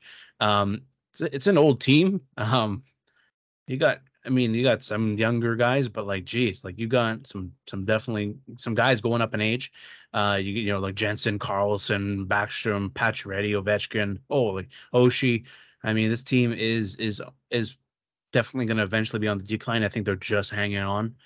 Um, but Backstrom's a huge, huge part of it. And like for years, I underrated this guy. But if he's up in there in the top six, that helps him a lot because they didn't have him last season. So, um, yeah, that'd be good. And and if he's on the power play with Ovechkin, that that only helps Ovechkin. So, Danny, any thoughts? For both, I mean, for Washington, I would say I was kind of taking a look at the lineup while you guys were talking, and I agree with uh, with both of you um, on on the roster and, and where they're projected to be. I think um, the only thing that I completely disagree with is uh, Kirk Muller.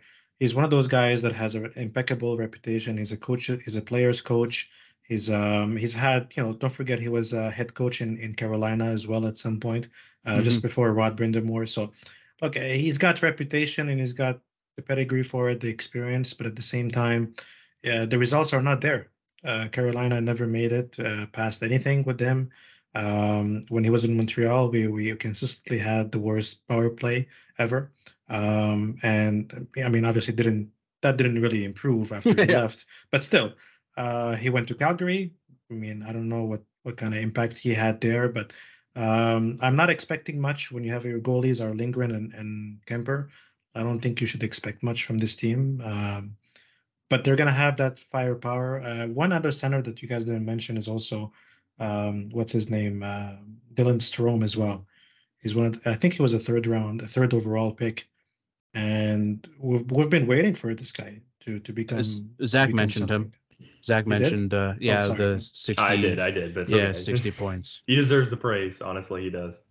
Okay, well, Yeah. Yeah. I mean, we'll see where that stuff goes. I mean, everyone is uh, cap uh, is is completely to the to the limit. Um, so I can't imagine him going to a contender. I could. Don't forget, he's it's at seven point eight. I mean, even if you end that half, I don't think uh, any team has the space for him. I can see him, you know, helping out and, and maybe having some chemistry with Malkin in, in Pittsburgh. I mean, that would be a good fit. I, I know he's, he's a center as well, but you get the point. Like a Russian player coming in, that whole, you know, Pittsburgh when they had a lot of success, they still had some uh, some sort of a Russian Russian delegation in there with Gonchar and and young Malkin and all these things.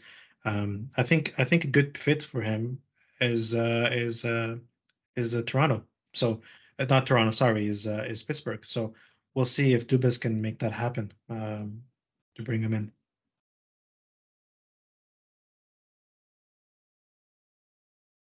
Yeah, Rich? I, I agree 100%. I with Kirk Muller is very interesting. Um, yeah, th- it's not like it's really improved, but I don't know. That team is that that team has it's on his last breath.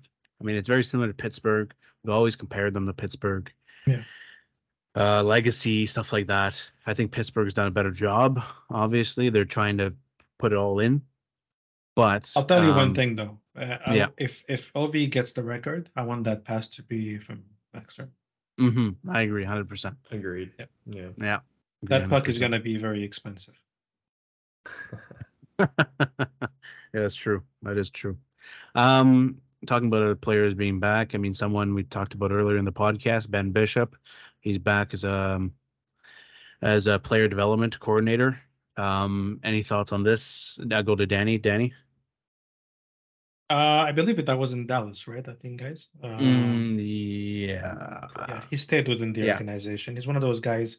I think we might be hearing the same thing coming from uh, from Byron in Montreal uh, in September as well. Uh, so Yep. don't be shocked if you hear about that. But at the same time, you know, for Ben Ben Bishop, I mean, people tend to forget about him really, really quickly just because of the uh, the success that Vassi had. Uh, but at some point, you know, there were people questioning why get rid of Bishop when you have, uh, sorry, when why why keep Vasilevskiy when you have someone like Bishop? Why would you trade someone like that? And um, yeah, he's he's he's like he's the Halak of, of of Montreal, March. I think he's he's one of those people when it comes to Mm. Tampa. That's a good. Um, that's a good um, comparison. Yeah. So I don't know. Um, maybe he's, he's going to be coaching goalies or providing leadership, or not sure what he was going to do.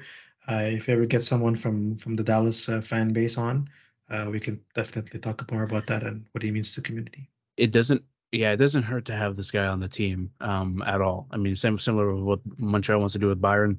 Doesn't hurt at all to have someone who is close to the team is valuable to the team uh, still working with the team. Zach any opinion on this?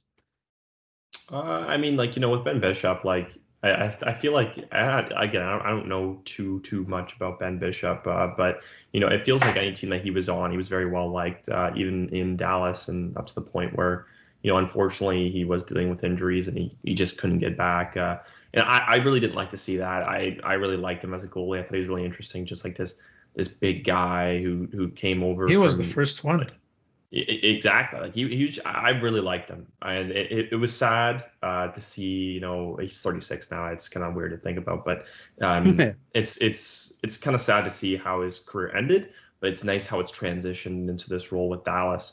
Um, and you know, even now being you know in there and, and kind of being in that more like not like a coaching role. Of course, he's not on the bench, but just like I guess a leadership role in in general. Like it'll be it'll be really nice to see. I'm pretty sure he's if I'm correct, he's actually uh, director of player development. Uh, so that that'll really? be interesting to see. Yeah, so I, I think that's his role for uh, 2023 and, and on Ah, for the Dallas okay. Stars. But That makes Um, sense. you know, he, he- he's definitely an impact on the on the organization in a positive way. So it's really nice to see.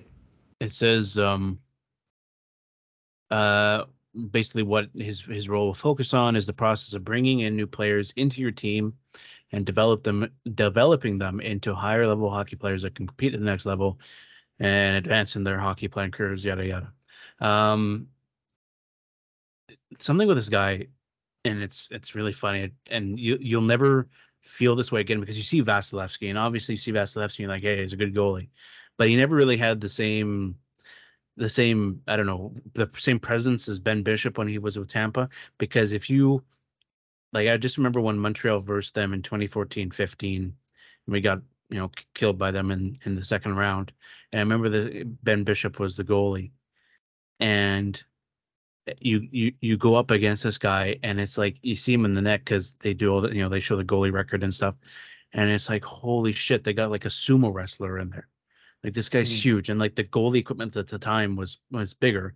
So it just looked like there was no there was no room behind him to shoot and he was very good and I just obviously there's some highlights of him when you know when he clashed with uh who was that on his team was it Hedman, um, and Seabrook scored. That was really funny. Um, yeah, so he's uh, he's has a but he's a very good goalie. I've always liked him. Um, I thought he didn't do as good as people said in Dallas, but I guess he had some good good times. Um, but I always look at him as as as a really good Tampa Bay goaltender. Um, but yeah, I'm glad that he's he's sticking around for sure.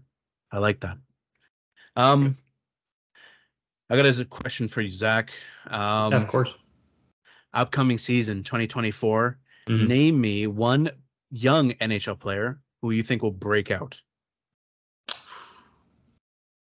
You know, um, and I got it. I got it. And and his number should be 22, and his number should or his name should be Cole something.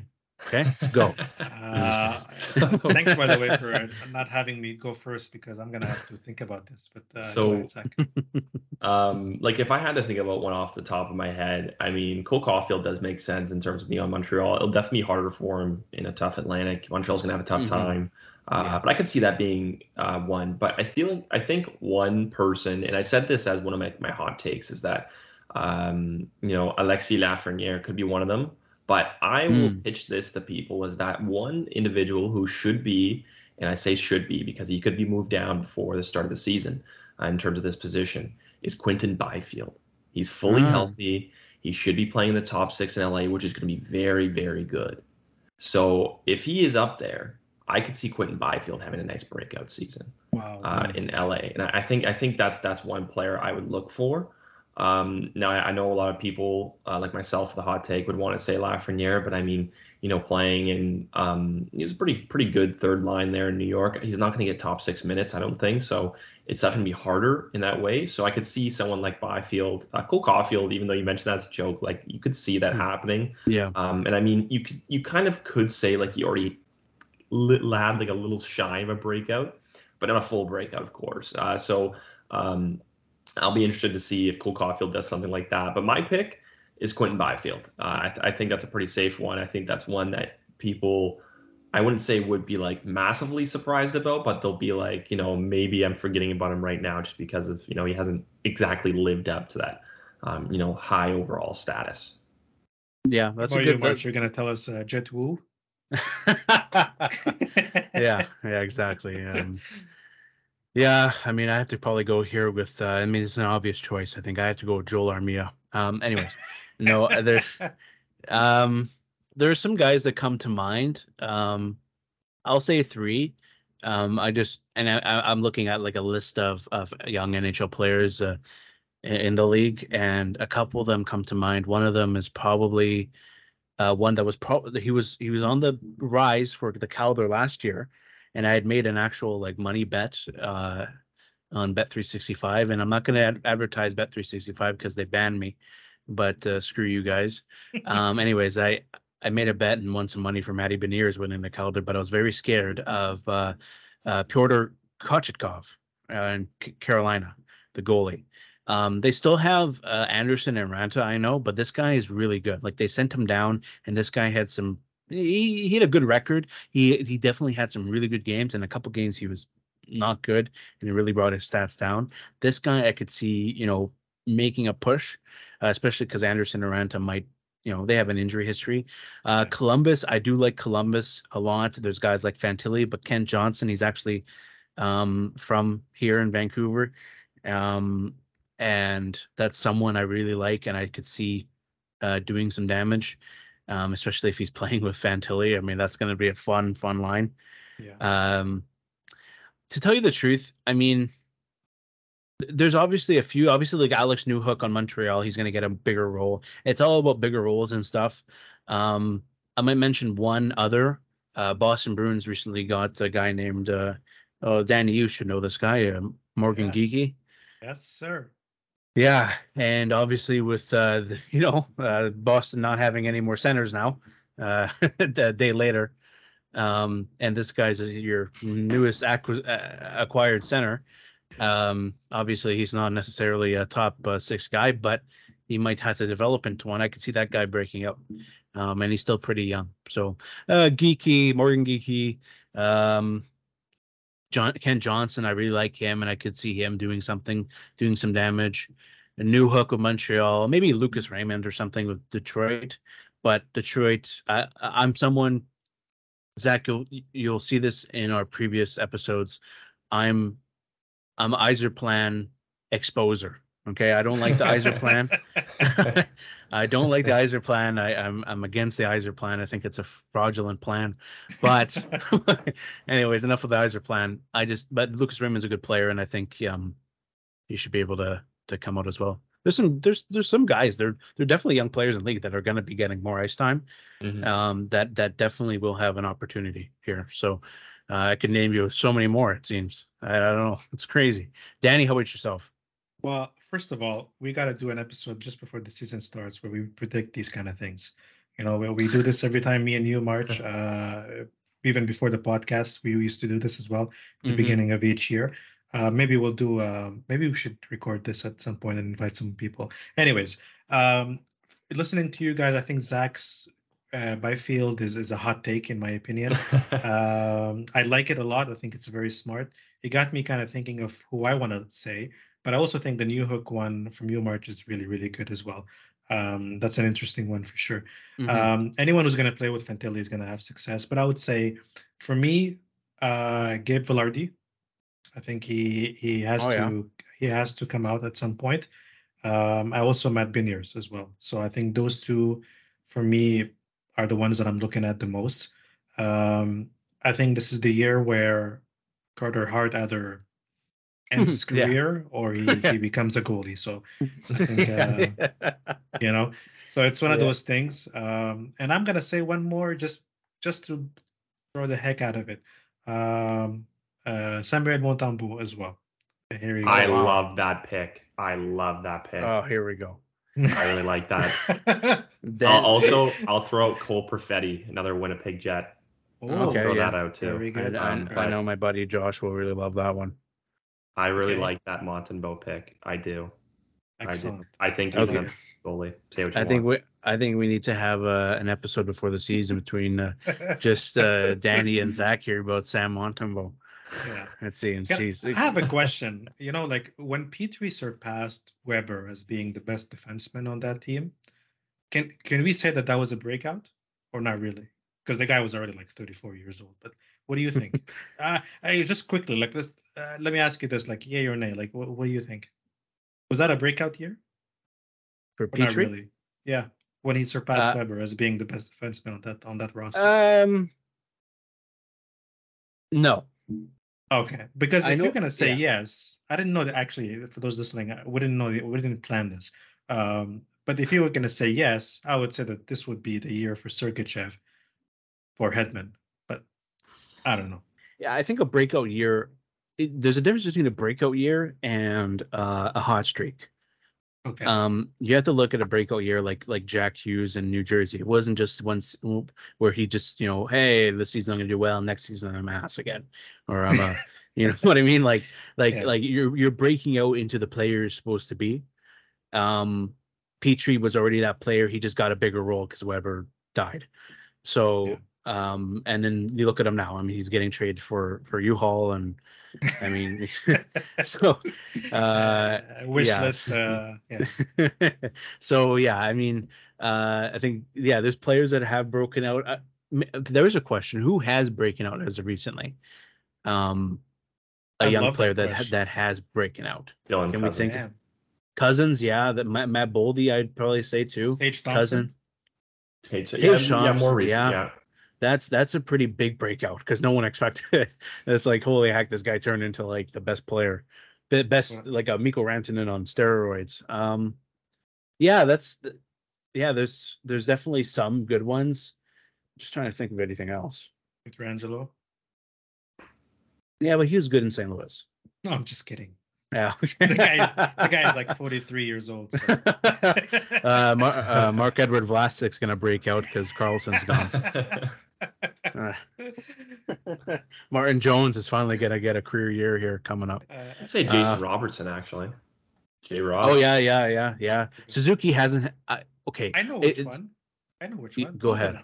Tolvanen.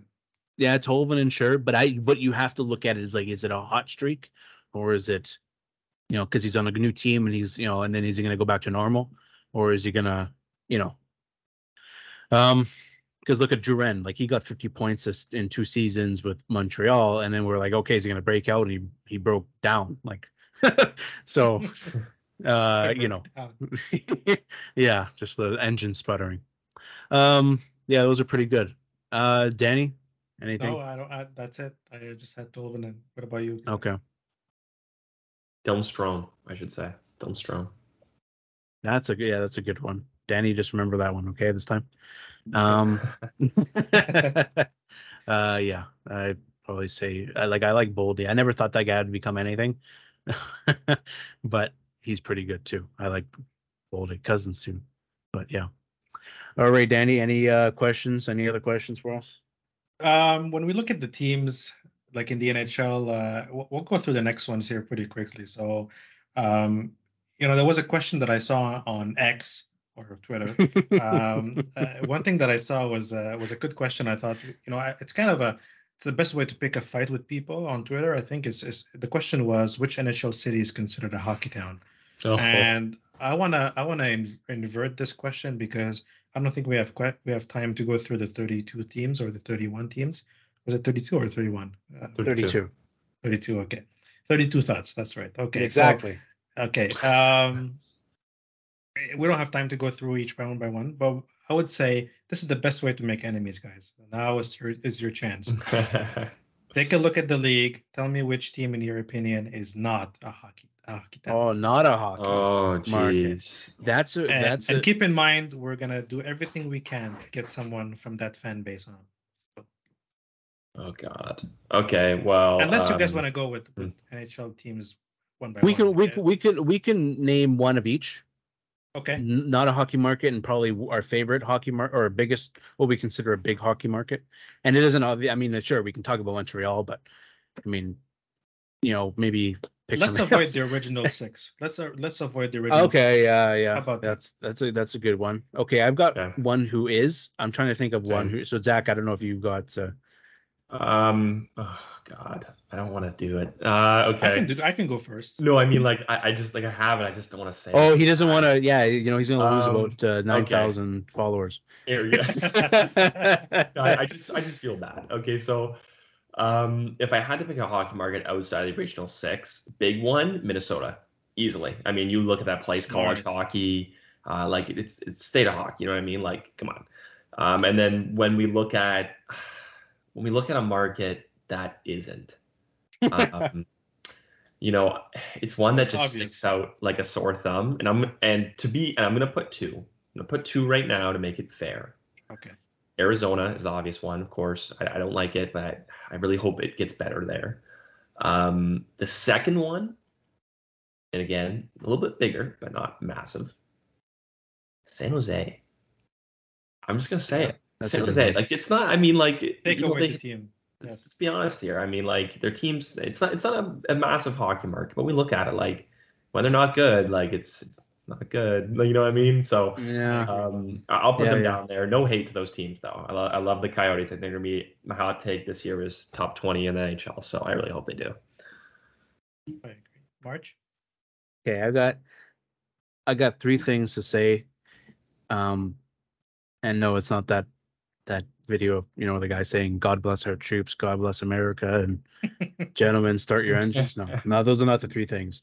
Um one, I think every Canadian market except Toronto Okay, and I'm not gonna say this. Okay, Toronto fans. Okay, relax. Uh-oh. I'm not saying that like, hey, Toronto's not a hockey market. But if you have an NBA team and an MLB team, and every other Canadian market with a hockey team doesn't have any of those things, you know, I'm I'm giving like passion towards those teams. To tell you the truth, because that's all they have. Like Vancouver, I'm giving Vancouver, and this is obviously unbiased, but in the way it is because I've seen them firsthand. Like these guys are passionate. Like when the team sucks, the the they they they, they fly planes with banners saying saying fire the GM. Like they're crazy.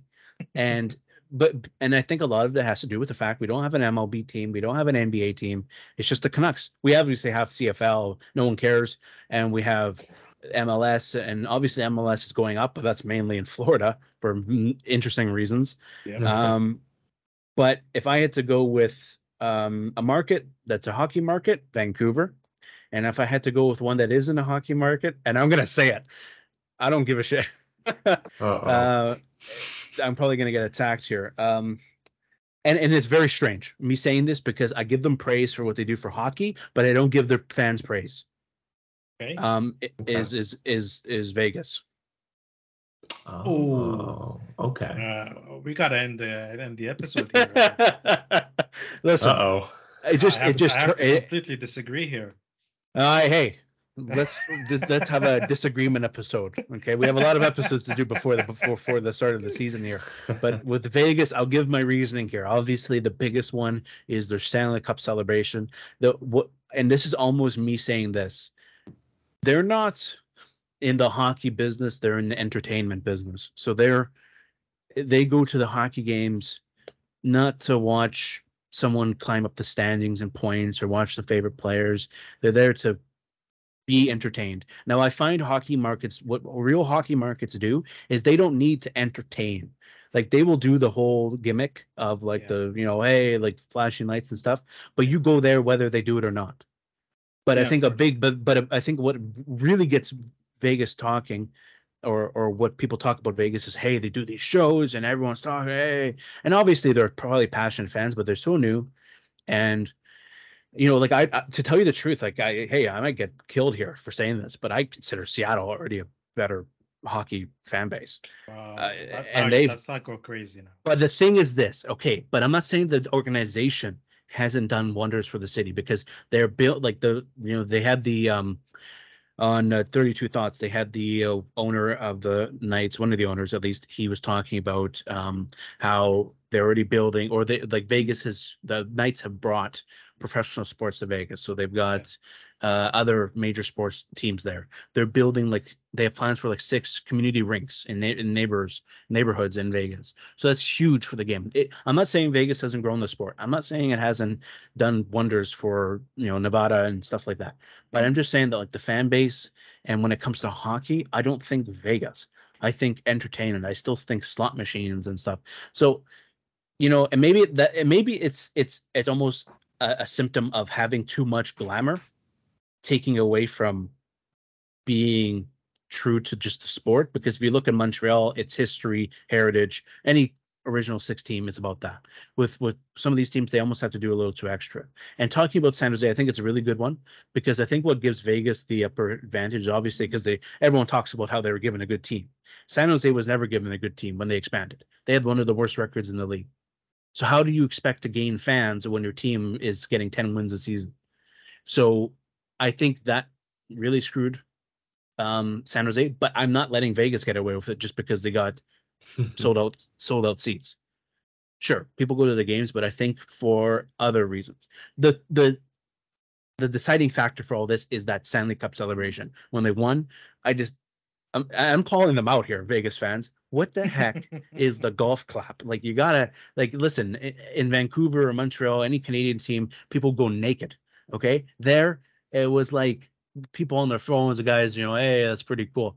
Come on, this is a fucking. Anyways, um, my blood pressure's going up. Uh, Danny. that's good. I got you guys talking. That was a good question. I actually, um, so Zach, I was about to say San Jose, but I, I was actually glad that you did because I had to change my mind and pick another one, and my pick actually was better than San Jose. So I'm gonna start with the Heat mm. now, and then I'll mention the hockey team, the hockey town. I one market that I think is not a hockey town in any way is Tampa Bay. I was actually going to say this. I was actually going to say that before I said Vegas. they won the cup, and like 20 minutes later, it was empty parking lot, and everyone was back to their bingo. Like it's, like I uh, I have to say, um, I I think Tampa Bay is is the equivalent of your Yzerplan, uh, March. Uh, um, yeah, so I, I'll have to say Tampa Bay. You'll never see someone in. I mean, I've, I've been to Florida before. I'm not sure about you guys. I've, I I went to Florida. I went to. I've never seen anyone wearing a Panthers uh, hat or a Tampa Bay hat. Nothing like that. Um, the arena looks like nothing. So, uh, in my mind, you know, as far as I'm concerned, it looks like a you know those marinas that uh, park your boat and stuff. That's what their arena looks like. So, um, yeah, Ouch. I'm gonna a lot I, of hate, a lot of hate for Tampa Bay. I will. But, uh, I will like. I would like to say that uh, for anyone listening, listen. Zach doesn't agree with any of this. He's just he's he's he's a passenger on our tirade. uh, you know, he's he's got his opinions, but listen, he probably really likes these markets. You want to come after us, come after Danny and I. Yeah. But uh, but I do agree, and I think, and and I'm not, I, am giving. I mean, but I'm giving. I can send you like the tape of of the, the series of against uh, Toronto, that first round. Oh yeah. Oh look, yeah. Look at look at a game from Toronto. It, uh, the, the roof is gonna go go off. Yeah. And look at the one in, in Tampa Bay, and it's I, like a library. So I, I I will say this, okay, because I've always called Toronto a library. When you know the difference between Bell Center and and the ACC, I still like to call it Screw Scotiabank. Yeah. You know, the difference. I would say, hey, you know, like Toronto, you guys, you know, you guys are a library. But then it was very eye opening because you know Danny and I were really looking forward to that series. A lot of people were and it was it was really underwhelming because uh, because obviously the games are kind of you know the scores and stuff and the I don't know it just was really underwhelming. But then when you went to Tampa Bay and it was just like and you know what I think this is not because they're so successful in hockey. I think it's a I think it's too much success not just in hockey but in the city. Like they're a champion town. Um, with their I think what was it their and NFL like they've all in all their pro sports they've won recently. I think like MLB and and NFL. So or NBA, I don't know. Like I don't follow any of these, so someone can sue me, sue me. But the Tampa Bay, they also did really well. The Lightning, I just think it was it was almost too much success. And you know what what comes out of it, you know, you you go outside the ACC and Toronto fans are all like you know filled the streets and they're all cheering like crazy, and you you know they have a zoom in on all their faces, crying or laughing or you know doing both. And then you go to Tampa and everyone's you know like chatting with each other in lawn chairs, and it's like what the heck's going on out here? Exactly. And and I think that's what kind of speaks to a hockey town. But that doesn't mean that they don't do wonders for the community or whatever. That's not a speak against a team or their organization. It's just like the fans, like the and and like I said, maybe it's success. Maybe it's too much success. Like Vegas has been good. They only missed the playoffs once. Like they won the cup like five years in. They made they won the final. They went to the final in year one. So maybe it's too much success leads to no like you know like like say with Montreal, Vancouver, not winning the cup for 50 years, they go to the final. Of course, everyone's going to be crazy. Like everyone's going to be going nuts because they're they they never been there, or or they could almost grasp their first cup. But like with Vegas, it's like all they've known is success. Tampa, as of recent years, all they've known is success. So I think there's a bit of an excuse there, but I I agree with Danny on Tampa. I think some people agree with Vegas, but I do like um I do like uh, Zach's pick for Minnesota as a hockey because for yeah, a lot of years, a lot of years, I did not look at Minnesota. Well, I, to tell you the truth, I just did, I didn't even. If you told me, hey, name all the teams, I would always miss them because they were quite irrelevant to me. Now, of recent years, you know, Kaprizov came in and they really came on the map. But to tell you the truth, as of recently, they've also fallen off a bit. But you don't you don't really realize how much it does for the state. Like they call it the state of hockey, and I was like, ah, come on, like that can't be real. well, I looked into it, and they do a lot of hockey programs. They do a lot. Like it's it's it's it, everyone talks hockey. It's the wild. They got they got really good sellouts for games. I mean, they do really well. So if and they've kind of I wouldn't say a favorite, but there's there's markets that that have more of them that don't do as well or don't have as passionate fans, and I think Minnesota does that pretty well. Well said. Um, for me, um, for me, a good market would be it's a stretch, but I would say either Colorado or LA. It's a stretch. I know it's a stretch, but I like the uh, Colorado pick. I yeah, like the Colorado, one. Yeah, the and I like fans- LA. LA, you see it in the movies, like you see Will Ferrell with the with the you know in his movies with like with the uh, Ashton Kutcher and whatever. Like you see it sometimes in the movies. The Kings are you know not the Lakers, but they're still there. You know you see it sometimes. So uh, and all the celebrities as well, they go there. So they're kind of like the Rangers of the West in my mind. Yeah, I, I like it, and I also think there's a lot of there's a lot of talk around the Kings for how much they have in LA. Like you know what I mean? Like they've got the Lakers, they've got uh, who knows what else. I don't you know question me here, but you know LA's like if you were to talk about the the Ducks or the Sharks, it's not as much as LA. Like LA is kind of like a bit of a talk. You'll see a bunch of people wearing King stuff. You see you know celebrities like you said, you know Snoop Dogg, all that stuff. Uh, but Snoop Yeah, Dogg wears every jersey. Um, but yeah, I, I What about you, that's a good Zach? pick. Unless we're gonna we'll, we'll kind of move on. Unless you have any last thoughts. No, no, no. I gave mine. I think I think uh, I, I don't want to dive too deep in other people's uh other people's fandom because I might uh I might Yeah, ruffle okay. a few feathers. So no, that's the thing. I mean, maybe it was unfair for me to ask, but like we didn't have time to go through 32. We, we kind of still spent a little bit of time on this, but I No, okay. Okay. yeah. Um, all right. Um, one thing that's been bothering me, March, is uh, the all the talk about Erik Karlsson. I think everyone like automatically uh, dis- discards uh, Subban and what he was in the league. Not to forget, at some point, the same way that Hughes was at the same level as Makar, and people were debating which one is better. You know, now we know the obvious answer to that. Um, but at some point, there was talks of Subban against Erik Karlsson, and people Yeah, tend to forget about that. And I just, you know, the Subban fan in me just can't. it- It's bothering me a little bit. I just wanted to mention that. Um, yeah. Any thoughts on this? Unless we can quickly move on on this. Um, I'll probably pass over to Zach in a second, but I'm just looking up his stats here because I want to compare one year between them. Um, 20. Keep in mind, he was a shutdown guy as well. Like um, when Erik So- Karlsson was playing, he had Eric uh, Marc Methot play with him and, and shut down with him. So Yeah, PK had to do a lot uh, on his own. PK was, yeah, PK. Listen, PK was a very good defenseman. He did take a, a few too many penalty minutes for my liking when he was with Montreal, but who gives a shit? Um, the guy, the guy put up good points. He he played. He performed in the playoffs. I at that time, yes, that was the the conversation. I think they were being paid around the same too, or maybe maybe Erik Karlsson was cheaper. I'm not too sure. Um, but like it was it, that prime was was with Erik Karlsson was in Ottawa, PK was in Montreal, and those two were going at it. And you know those two were both number one defensemen on their teams respectively. And I I did um he won a Norris with Ottawa, right? Uh, Karlsson. I don't know. He- Zach, do you know? he- Oh God, I think he did win a Norris. Um, well, I mean, he won a Norris this year. Well, he won- I mean, like, you know, but, but Yeah.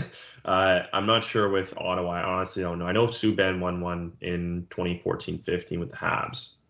Uh yeah 2012 2013 and it was actually uh it was actually Karlsson that won with uh, uh ottawa in 2014 15 um so Oh, he's a finalist in 2014. That's right. Okay, my bad. Yeah, yeah true. See, See, Yeah, he's P- mentioned the same conversation as PK. Anyways, that's PK fan and me had to hey, hey step up, you know, like uh, step in and say something about it.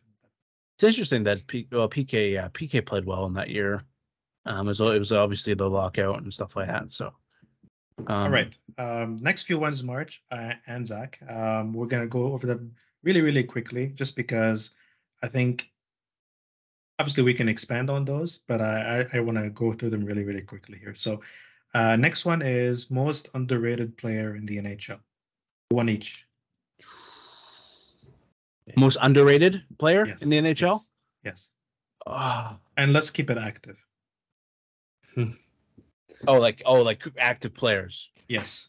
okay well i'm not going to keep the conversation active because i got to actually search up some guys here I'm actually, you know, it's funny you say that. I'm actually going through on my Instagram, going through every NHL team's most underrated players. This kind of works out pretty well for me. Um, oh there you go nice um, if I had to pick one, it'd probably be between uh, Rantanen and Hintz, and I'd probably pick Hintz. Wow. I do like Rantanen a lot. That's a good one. I'd probably Which- pick Roope Hintz. I, th- I think Roope Hintz, like in Dallas, nobody says anything about him. This guy's just nuts.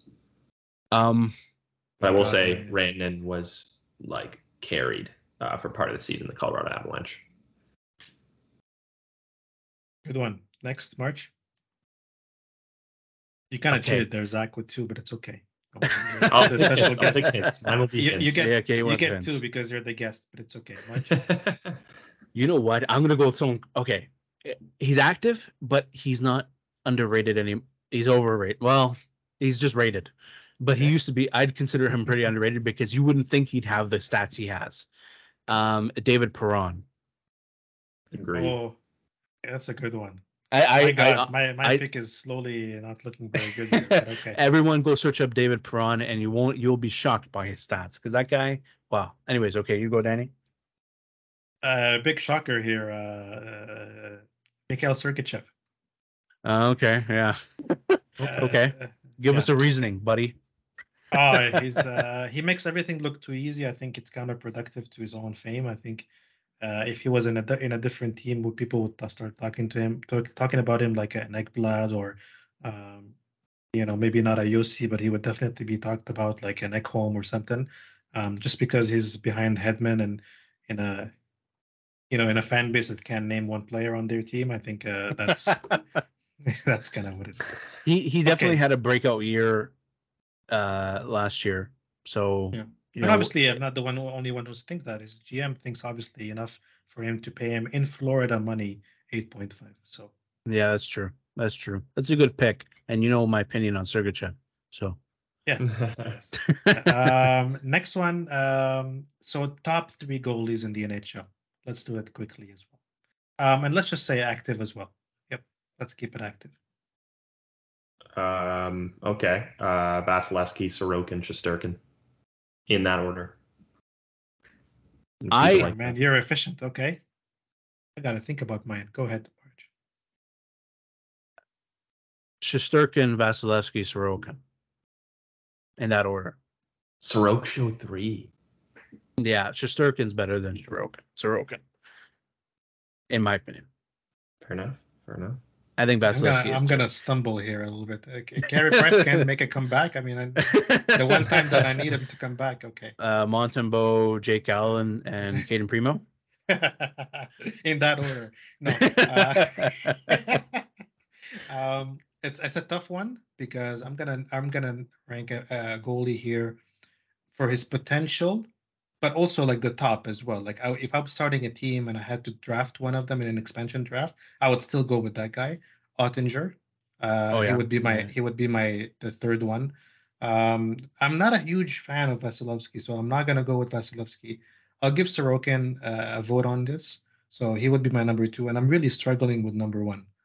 Um, definitely struggling with number one. So it's tough. It's it's very tough. Um, you know, one because my my argument with this, I'm I'll do this quickly, is if you're in Game Seven, who you're scared of the most, and Shesterkin, you don't know what you're gonna get with him. Sorokin, you don't know what you're gonna get with him. Vasilevskiy, we found out last year, you don't know what you're gonna get from him. So I can't put these these three players in the top at the top position. I mean, unbi- unbiased. I mean, if, if that's a good point because unbiased, um, you have to say Carey Price for inactive, Yeah. um, in recent memory because that guy would literally carry a, a garbage junk team in the playoffs. like, like that's if you're going off playoffs, like you're scared of this guy. Like that's the guy I'm going for.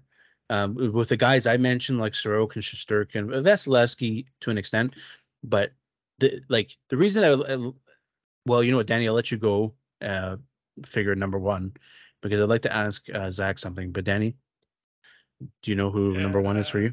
Look, uh, I'm uh, it's the wrong it's the wrong pick to say, but I'll say it anyways. Hellebuyck, just because if if I'm going game seven and I don't know which what's gonna be the outcome, he's the most consistent guy, so I'm just gonna go with him.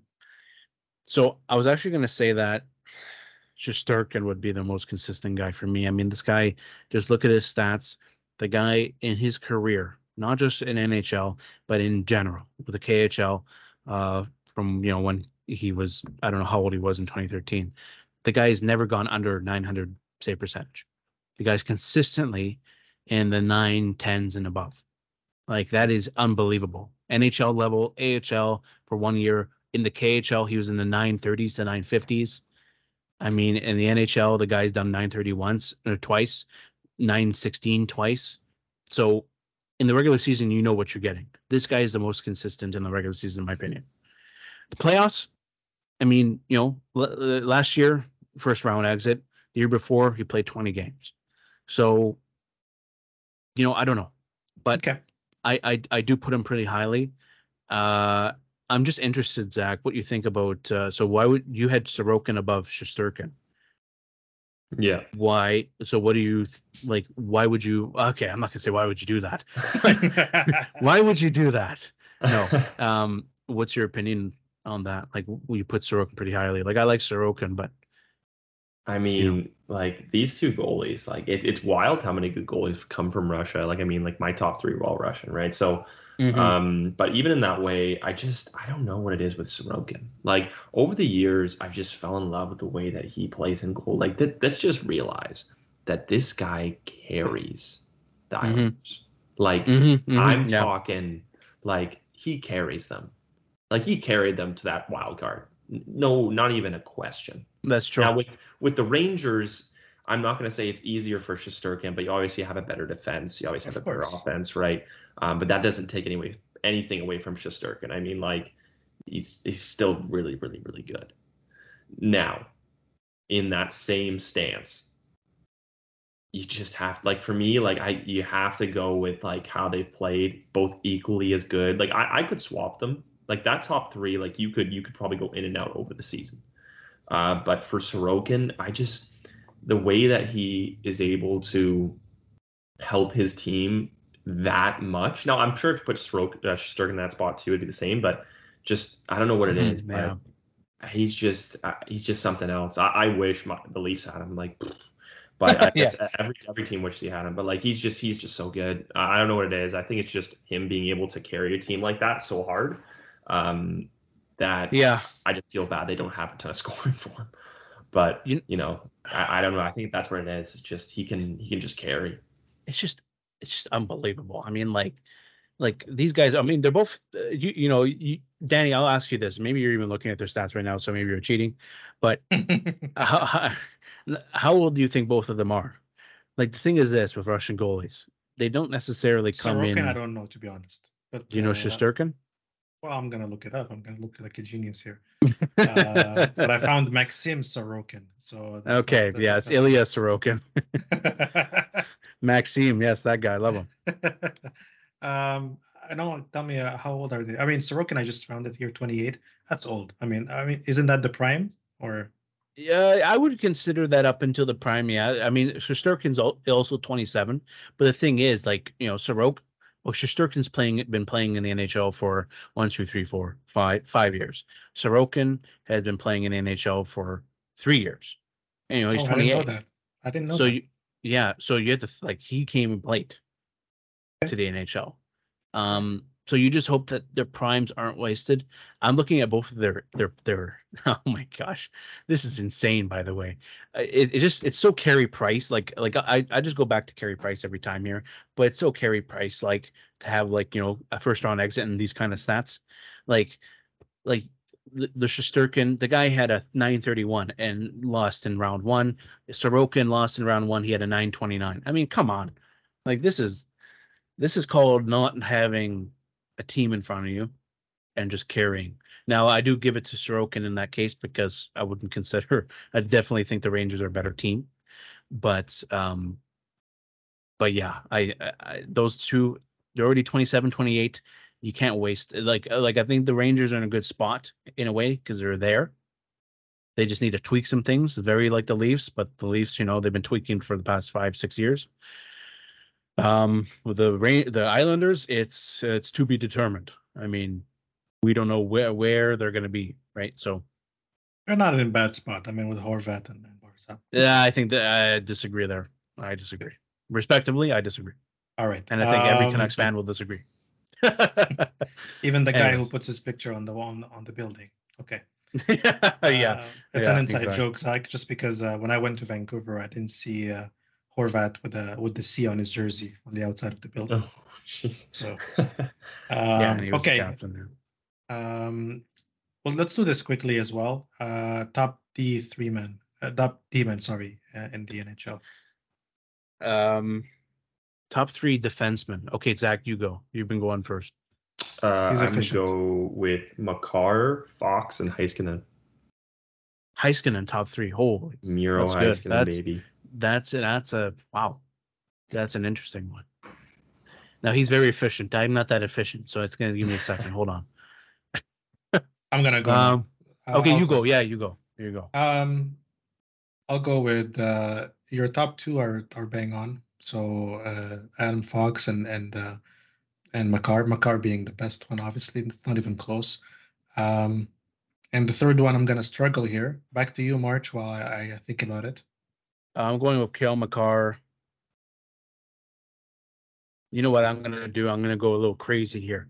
I'm gonna have Adam Fox at number three, and I'm gonna go. I'm gonna put Roman Josi at number two. I had Josi at number one, and then number three as well. So Oh wow. I and this is the thing. We do a little. Okay, well, we'll get to that at the end. But um, I mentioned Hedman. I I like Hedman, but I don't think he's there for me. I think these guys are just. Yeah, Josi's really climbed my list. Like the guy is like I wouldn't. You asked me two years ago, I'd say who the who, the who cares. Yeah. Now, hey, he's there for me. The guy's fucking good. all right, good guys, uh, very good guys. Um, which team will make the biggest jump in the standings next year? Oh man. I mean, it doesn't have to be scientifically precise here, but like in your mind, what is a team that was completely not there last year that's going to be noticeable this year, if Uh, not successful? ooh. I have some in my head, but Yeah, sure, um, go ahead. I'm I'm gonna go second this time. Okay, I'll I'll go first. I'm gonna say this with zero. With to tell you the truth, I don't even really want to say it, but I'm gonna say it because I'm skeptical in a sense. But I think they did get better. I'm gonna go with the Ottawa Senators. It's That not a my bad pick. Uh, I'm I'm I'm so skeptical of that goaltending. It it had it's it, if that doesn't click, it's. But I think they have pretty good offensive structure. They think they got some defense. It just I think it clicks. So I think I think that's them. Zach, you're me. second. Uh, oh yeah, sorry, Zach. Go. That's okay. Um, I I was gonna pick the Sens too. Uh, I feel like a lot of people might be screaming at this this uh, the phone right now or their computer or anything, and they're like, "What about the Sabers? Get out of here! It's not the Sabers. Like, it's it's not it's not the Sabers. Um, and I, I don't like to say it because I actually like the Sabers. Uh, I think that they're going to be really good, but it's not going to be this year. Um, and honestly, like any other like division or, or conference you want to look at, there's not many teams that I think are going to like absolutely climb. And the only one that really really does stand out to you is the Sens. But if I'm going to put out a hot take, I'm going to say the Canucks. But you know. oh my God. That's all I'm saying. uh, hook you up Just with leave it there. G-Man here. Uh, okay. uh, G-Man, if you're listening, um, at this point, I don't know, but yeah, there you go. Um, That's interesting. I, for me, the, the the team I have in mind is if they don't do it, they might as well sell the the organization. Um, the Columbus Blue Jackets. Come on, that's enough for tanking here. I mean, they signed Gaudreau and Yeah. they have Fantilli, they have Laine. Uh, look, if if they're not gonna have success with these guys, give them to me. Uh, uh, give them to me. You know, like you don't need Yeah. a Laine on your team and a Fantilli and all of that. So, uh, for me, it's Columbus. I think Columbus is a bit of a sleeper. I, I because and I'm a huge fan of the players. Gaudreau I could care less about. Laine I Me used to like a lot, Me too. but yeah. I'm I'm a huge fan of the the young guys they have on that team. Um, yeah, that should be fun. I don't know who. Oh, they still have um. What? am- Why am I forgetting his name? Merzlikins. I mean, we'll see what I don't know who their goalies are, but yeah. Merzlikins and yeah. We'll Anyways. I mean, if you have Werenski on your team, and uh, I think they got uh, Gustasberg or whoever like uh, recently as well. Like, come on, like, uh, uh, come on. Uh, one th- one player that comes to mind is uh, when we talked about players uh, breaking out this year. I forgot about M- McTavish as well. Yeah, he's another guy. Is if you're not gonna have success, come on, let's just give your spot to someone else. Like, um, give your spot. I, I, I know I'm I'm not doing a little bit of a Don Cherry here of myself, but it's okay. Um, this was uh, awesome talks. Um, don't I have anything to... else uh, unless you want to go ahead, March. Yeah, we got a few th- few things left to talk about, and I want to tie in this one because you mentioned Don Cherry. Okay. Um, the QMJHL and Zach, I'll probably get your opinion on this because oh, okay. maybe you have a more of a yeah a, more of a you know a sane approach to this uh, than I do. Uh, the QMJHL has not necessarily banned fighting, but they've highly restricted it. What are your thoughts on that? Okay, so uh, I recently did a video on the QMA, QMJHL uh, taking away their fighting. I got a lot of flack for it, um, and you know, mm. with my opinions, I get a lot of flack with with my videos, and that's okay. People, not everyone has to like my videos. Um, you know, it's fine. Um, and pretty much what I said uh, was, you know, the the Q banning it. My my my original opinion was that it was good. Um, you know, I, I, think that fighting is is becoming more relevant every year, and just doesn't make sense to have it in uh, the junior leagues. Although after I made that video, um, I can't remember the individual who made this, uh, but he was like a former player in the Q, or I think it was the Q or the OHL or wherever, and uh, he spoke upon it and how fights actually stop uh, more like you know concussions and injuries than fights actually give. It, it might have been, but I, I just can't remember. He was like a former. He was he was like, he was younger. Like he, but he he pretty much mentioned said that you know if you're good if you have these fights you're gonna have to step up to the bell you're gonna have to do this you're gonna have to do that and i think it was a really good point because you know with fights if you're not gonna have them you might have in turn a lot more cheap shots um, and i'm not gonna go back on my opinion i still think that you know taking away fighting is good but um, you know, it was mentioned to me by by a ton of people is that they should have transitioned over to what the OHL does.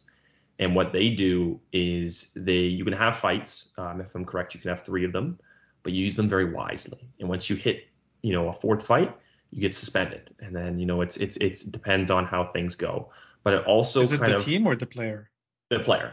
The player. So okay. the player gets the the suspension. I should say even in the Q, the the player gets the suspension um, and it's like a one game, and then it kind of like goes on about how that they get kicked out. Uh, but for the OHL rule, it's you get three fights, and the fourth one you're gone. Like it just you're you're suspended. Um, and I think that lets you know it lets them police the game a bit, right? It lets these cheap shots maybe not happen all the time, right? Um, and I think that was a really good point that was made. Uh, and I didn't really see it that way at first, even before I made the video. Um, and you know, I'll, I'll, still stick to it to take fights out. Uh, but you know, I think that was a really good point made. So maybe I'm leaning towards more. You know, it should have been something different. Uh, but again, I can see both sides. But I did take a lot of flack for that video. Um, but you know, everybody has their opinions. I'm, I'm not going to say mm-hmm. one's wrong, one's right, right? So, um, you know, we'll see how that goes. But yeah. What about you, Matt? Um, I, I think Zach here is kind of turning a new leaf for me. I think uh, he's kind of see, making me see the light. I mean, okay, so the thing is, I, I, I kind of reacted to it like most people. I was like, this is horrible. That was literally the quote I made, uh, the tweet I made. I said, this is, or sorry, not tweet, post that I made. Um, and you know, someone said to me, they said, well, why? Because you don't want to see uh, teenagers fight anymore. And I don't know. I just it's it's a big part of hockey. I I mean, it's so you look on TikTok and one thing, and you see people reacting. You know, they're maybe soccer fans and they react to hockey and like, oh my god, these guys really pummel each other, and that's kind of what gets pe- some people watching. But you know, how many people watch the QMJHL? No disrespect to the QMJHL, but you know, is it necessarily for views? Is it necessarily for entertainment, or is it for selling scores? So I do agree with the OHL rule. I do like that a lot. Um, I mean, it's very funny. The think... OHL, I was just gonna say the OHL rule would be very funny. Imagine like you know you look at your goon and the coach is like, hey, listen, we need you to go fight. Coach, I've already used my three. So then he looks at the little five seven, you know, sniper. He says, "Okay, you still have three. I want you to go fight." hey, what the hell, coach? I, the guy is a six seven. Oh, too bad. He's gonna get suspended. I need you to go. That'd be funny as hell. But yeah, I mean, the thing is, I just you don't really see fights anymore, so it's kind of stupid for me to say, hey, it's horrible, because you don't really see them. But then, you know, Montreal, we got our Xhekaj, and this guy comes out and he fights, and it gets the crowd going, and it really brings something to the game because you don't see him anymore, and he's doing these fights, and he's you know concussing the entire Senators roster. And obviously, I'm not talking about just Xhekaj, but there are other players like Reaves and stuff that really give a different flavor to the game.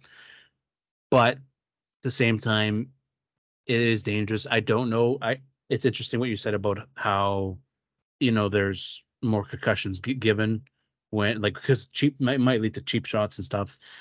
I mean that's definitely something, and I think it's that's very prominent as you get more into the more pro level of hockey because guys will do some cheap shots because they can get away with it or whatever. I mean NHL you see it all the time. But if we're gonna do you know band fighting, I think it's it's hockey such a fast sport. How do you ban something that is so sporadic? Like guys won't even think about suspension if they do a cheap shot and the guy wants to stand up for his buddy. Hey, I'm gonna I'm gonna fight you because it's part of the code. Well, you're suspended. Uh, well, whatever. So I think people will start. I think team you'll see teams start to, or owners or whatever, start to say, hey, listen, this isn't really that great. But who knows? Danny. So just from my understanding, does the NHLPA um, like supervises all the other ones, or has nothing to do with that? Do you mean like the CHL? Like, do they like kind of? Well, I mean, it's that? obviously called the the National Hockey League Players Association. So I get it that they, they don't really have a jurisdiction with these other leagues. I mm-hmm. get it. But at the same time, what I'm trying to get at here is you don't want someone from the Q graduating and joining an NHL team, and the guy has never seen a fight in his life. And we're talking five years from now, 10 years from now never seen a fight in his life, and you have another guy from the Western League who uh, he's broken his nose ten times already, and and he he knows everything about fighting. Uh, when it comes to drafting, you're gonna take the guy who has more experience with with something else. You know, like I think that puts it to a disadvantage unless you do the ban for everybody. But I like I like the hybrid one for the OHL. Like I think three is even too much. Like even it should be like two in the season. Two is, is great. Like uh, I think three is a little bit too much. I don't know. Three times yeah. three goons. That's nine fights. That's one fight every every. I don't know. Like it's I don't know. It's it's doesn't yeah, make a lot of sense for me. Yeah, it's it's very interesting. Like the CHL is you know the CHL, but then every league has its own rules. Um, you know the Q's got its own. The you know, uh, and they're all different in various ways. I mean, the W is considered a more hard scoring league. The Q's doesn't really produce as many goaltenders. The OHL is just the OHL. I mean, mainly the London Knights there. And it's just like, I mean, I don't know. I think they should consider something unanimous. I, yeah, I, I, do agree with you. I do agree with what you're saying because you, you know, say you're saying, you know what, let's go get a, uh, some some tough guy. I mean, it adds to the toughness that he's got uh, fights or something. Sure, he's got a lot like, of hits, but like that's just another stat to give like this this whole idea right now that we have Reaves, Xhekaj, and and uh, who else? Uh, Simmonds and uh, and who else? Uh, March, uh, help me out here. What what those tough guys in the same division? Uh, oh, um. Or, anyways, uh, you get the point. Like, what, are we, what are we trying? Yeah, Wilson, exactly. Like, what are we trying to do here? Like, oh, sorry, and Lucic in Boston. Like, yeah. I mean, what do you? I, I don't know. Like, it's uh, you know, uh, I, I mean, we're yeah. I'm, I'm mixed I mean, on this. I mean, there's a lot of there's probably oh here's one. I mean, Zach. So when you're playing hockey, are mm-hmm. fights allowed? Like the hockey that I play now? Yeah. No. okay. No. Contact allowed? Uh, well, there's there's there's contact, but like you can't hit. Like you can like okay, bow in yeah. the corners, you can get rough, but like you can't so, hit. Okay, so there's a penalty for body checking. Yeah. Okay. Yeah, like in ball hockey, we have the it same usually thing. involves your cars getting keyed. yeah, if you can't get away with one thing, you're going to do another. Uh, and I think that's maybe the point we're trying to get at here. Uh, just like you said, I mean, maybe if there's no fights, it'll lead to a cheap shot because guess what? You know, maybe cr- cross check a guy in the head at the right angle. Ref doesn't see it, you get a two minute minor. versus uh, you know fighting and you just sit sit out for five minutes. Why don't they? Why don't they just? I I think they should just increase the penalty. Maybe not increase the like say hey listen we're banning it and we're getting you know you you fight once you're suspended and I mean that's a bit overkill but at the same time I mean game misconduct I, should be good. I think a game misconduct is is okay. Like it's you know that if you fight you're you're you're down a player and you're and you're messing yeah, up all your lines. That's true. I I do agree because because then the coaches can prioritize what they want. Yeah. Because then the coaches can say, listen, sh- listen, I know you want to fight that guy. Don't do it. Or, hey, yeah. Or hey, you know what? I want you to try something in the third, fight this guy. We lose you if you know who cares. but I don't know. You know we'll see. I think that's a good a good idea, but we're not then the you're, boss. Then so. you're gonna have uh, Wayne Simmonds fight uh, Panarin, and then uh, game is both. Yeah. yeah, that's true. Yeah. Okay. Um. Okay. One last thing from me. I don't know if we have anything after this, but uh, I'll ask Zach because he's recently made a video on it on his TikTok. Uh, NHL 24. Do you do you play the NHL series? I do. Here and you there do? a bit. Yeah. yeah, I played I played a lot. Unfortunately, um, no sponsor from EA Sports. Um, However, on the cover they released uh, Cale Makar. I thought there was I I had predicted three players: Cale Makar, Jack Hughes, and Matthew Tkachuk. I actually would have liked Tkachuk. It would have been cool to see like the Florida colors on the on the cover. However, he's on the cover. What do you think of the cover? What do you think of of the choice for Cale Makar? Um, maybe what do you think of how the cover's designed compared to recent years? And the entire game too. Oh yeah, and, and just, yeah, give us a review on what you think of NHL EA series. Um, I think over the years it's definitely taken it downhill, and I think that you know people have, and remember this grows the game too. Like this, it's not the biggest part of it, but this grows the game too, and like about like what people can experience from it. Uh, o- over the years, it's definitely taken a a downhill trend. Um, mm-hmm, and yeah. I, I, think when we look at the cover this year, you know, they kind of, I think a lot of people have said this too, is that they've kind of went back to their roots. Yep. And I really do like the cover. Now uh, there was there was one where it had like Cale Makar's face and like his body image like in these mountains and stuff. That was a really cool one. I don't know if you've seen it. I saw I saw um, it, yeah. But that I one didn't. was really nice. Although what I will say is what they have now is still really, it's what they brought out was good. Um, you know, I think that in terms of what we've seen, I think they're gonna do something good this year, and it's gonna be different. I don't want to get you know people hyped up too much, or they're gonna get way into it and you know be disappointed like other years that's happened. Uh, but you know I, I, think that over the years it hasn't been good, and I think that this year it's going to be good. Um, but again, if it happens, I won't be surprised if it's not good. So it's kind of we'll like talking about the Leafs, eh? Yeah, exactly. it's, it's, it's kind of it's kind of gone now, but um, you know I think that's you know one way to look at it. But in terms of the cover, I really like it. I like that it's more of an action shot and something that you know wasn't more like an NHL 23. And that's not that's not the hate on the people who were on the on the cover. I really liked how they did, um, you know, one from the NHL, one from the PWHL. Uh, I really did like that, but I think the way that they did it was, was wasn't really yeah, great. I, it, didn't feel hockey. So um, that's that's my stance on it. Uh, but I really like it looked like a snapshot and like uh, you know all you have to do is animate it and put it in like the top right corner of like GTA 6 and it's like that's where you'd think that uh, cover came from. Um, some guys playing street hockey in Florida. Um, I liked. I'm trying. I was just trying to search up the um, that one that uh, Zach just mentioned, the one with him in the mountains and stuff. I remember some, some guy put it on TikTok, and I'm just trying to do it so I could send it to Danny, but I can't find it on Google. Um, I'll send it to you after Danny. But some guy was like, oh, you know, oh, this is what we wanted, and then this is what we got, and it showed the real cover. And you know what? I really like the cover. It's so simple. You know, it's not, you know, like last year. You know, it's good to have. Um, I mean, look, I mean, say? I'm gonna say it for you. Like, I'm, I'm pretty sure that's what what you mean is if it's good for diversity, but give it to Sarah Nurse all altogether. Like, there's no need for this whole, like you said, the cartoonish way doing it.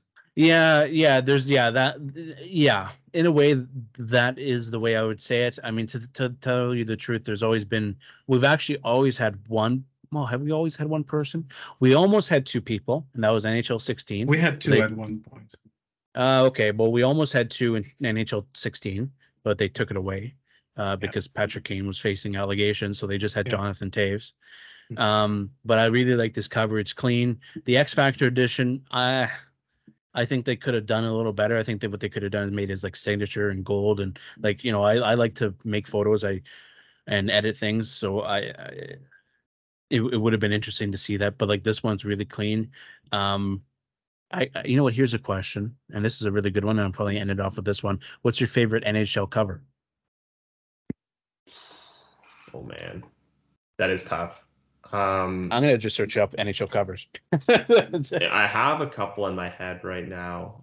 Um, ooh, okay, okay. Yeah, I gotta, I gotta kind of like label it down here. So, if I had to pick one, because there, there's a lot. Obviously, NHL has been doing this for a while. Uh, Mhm. But if I had to pick one, one of the more ones that comes to mind is the Purdue one, like NHL 14. Maybe that's because it was Mhm. like one of the better ones. Yeah, Uh, but I really did like the Matthews one, like walking down the hallway, even though it was more simple. I, I liked it. The Ovechkin one was nice too, because it like it gave more to like his career and like you saw the Stanley Cup in the background. Uh, but if I had to pick my favorite, oh man, I think I would have to go with which NHL was this? I think it was NHL. Oh man, what was it? I oh, okay, no, I remember. It was NHL. Oh no, it was six. It was 16 with the cup. Yeah, I, I Yeah, think yeah. they should do that more. Yeah, 16 with the cup. Um, and like I was hoping that they did that with like Eichel, I guess, but uh, I was I just wanted to see that more, like something like more like an action shot. You see the background just shows like the NHL in it. You don't have like that more like generic stuff going on. Um, Yeah. Of course, 2016 was more like you know back in the day kind of thing, but. yeah, I, I do like that. Um, I was gonna say NHL 16 is definitely a, a contender for me. Um, I like the cup. They obviously they would have had Toews and Kane together there. That would have been cool. Um, I probably have to give it to. To tell you the honest truth, I mean, I'm giving it to. I'm gonna give it a tie, but I'm probably gonna edge it towards you know Cale Makar. It's very interesting having Cale Makar because they never, you know, this guy had an off season. You know, he didn't really do it. I mean, he did well, but you know, it wasn't you know when he won the Conn Smythe, the Stanley Cup. Like you know, you, you would have thought that they, you know they'd put him on then, but they do it now. But I'll give an honorary mention to NHL 19 um, with Subban on it. I thought I just liked the whole, just the like you could see that cover from a mile away, yellow. Yep. It was like you know this like he's doing this basically this celebration. It's super sick. Um, good font, like the font really matters for me. It it, it stood out. The Matthews ones, like yeah, whatever. I mean, the NHL 20 was definitely worse than the one in NHL 22, but um, 21 was definitely different. But yeah, I do like they. I mean, this year is an action shot. They do consider that, so I like it. I think it's pretty cool. I think it's like just keep it simple, but you know, it would have been cool to have like Tkachuk or something with like the Florida reverse retro, and like the colors would have been so beautiful. I think that would have been sick, but oh well. Like Makar is a perfect choice. I just like seeing an, like an Avalanche logo is great. Other than you know, if we saw if we saw Matthews again, I think I would have lost my mind. Let's just say that. I would have lost my mind entirely. And he was like, "Hey, I'm up for the hat trick." Yeah, I'm not. So uh, they should have like, well, I mean, they did have uh, what was it, NHL 20? One of them, uh, they had like a legacy edition or something. Uh, they had Gretzky on it. That was a nice logo uh, or cover. I mean, that was really cool looking. It was like gold text and stuff. It was sick. Um, but yeah, I'd probably give it to Makar. That's a it's a it's nice. I'd like it's it's it, it has a little bit of a different place in my heart because it's an action shot. It's clean. It's simple. Danny, Uh, very quickly, I would say that uh, Makar is going to be in. It's going to end up in the top five for sure at some point for me. Um, I would say I was going to say just for those that are my age, I would say the NHL 2000 with Mario Lemieux. It was iconic just because of the circumstances at the time. Um, you guys probably didn't didn't didn't live that whole era. The game was actually phenomenal. Um, and also the like it was Mario Lemieux coming back from retirement and stuff. So that was it uh, for me. But I would say Subban was my second choice, and Brodeur is also a very good one. Um, McDavid also I'm not I'm not it was a little bit too cartoonish. It's not a real picture. Um, yeah, I'm, I'm googling these now, and I think Giroux was a complete flop. Uh, Patrick Patrick Kane actually got on it uh, in 2010. Um, I think Okay. Matthew Tkachuk would be would be a good one on it at some point. Uh, Matthews, that's kind of where it began to slide. I think with the pink and and I don't know what. Like I, I have no idea what, what was going through their mind. Um, but yeah, good for Bergeron for being on the list as well. So, but yeah, Yeah. Makar is gonna is gonna be a good one for for a long time. Tarasenko, Agreed. I will never. If I didn't Google this, I would not even remember that. So, Yeah, he's on the cover too. They gave the worst game to Bergeron as well, which is a kind of a slap in the Yeah. face. But um, yeah, this is a good one. It's a good pick. I think he's deserved it. But there's obviously some guy, and you know, we'll probably see Jack Hughes and everyone, everywhere, all over TikTok. Everyone's saying, and I don't know if they're doing it for views or what. And uh, Zach, if you've done this video, I, you know, I don't, I'm not calling you out, but uh, why people keep saying, why isn't Crosby on the cover? How is he not on yeah, the you talked about that. Yeah. Did he? I did. I did. Oh, you did. So I didn't watch that. Okay, so I'm really am calling you out because I've seen it everywhere. I, it, so did you have like? It, it- doesn't he have a superstition about it? I don't know if there's a superstition, but he's never like these have never been like confirmed, like all but confirmed, I guess. But Okay. pretty much just that uh, they've offered it to him apparently multiple times, and apparently he said no.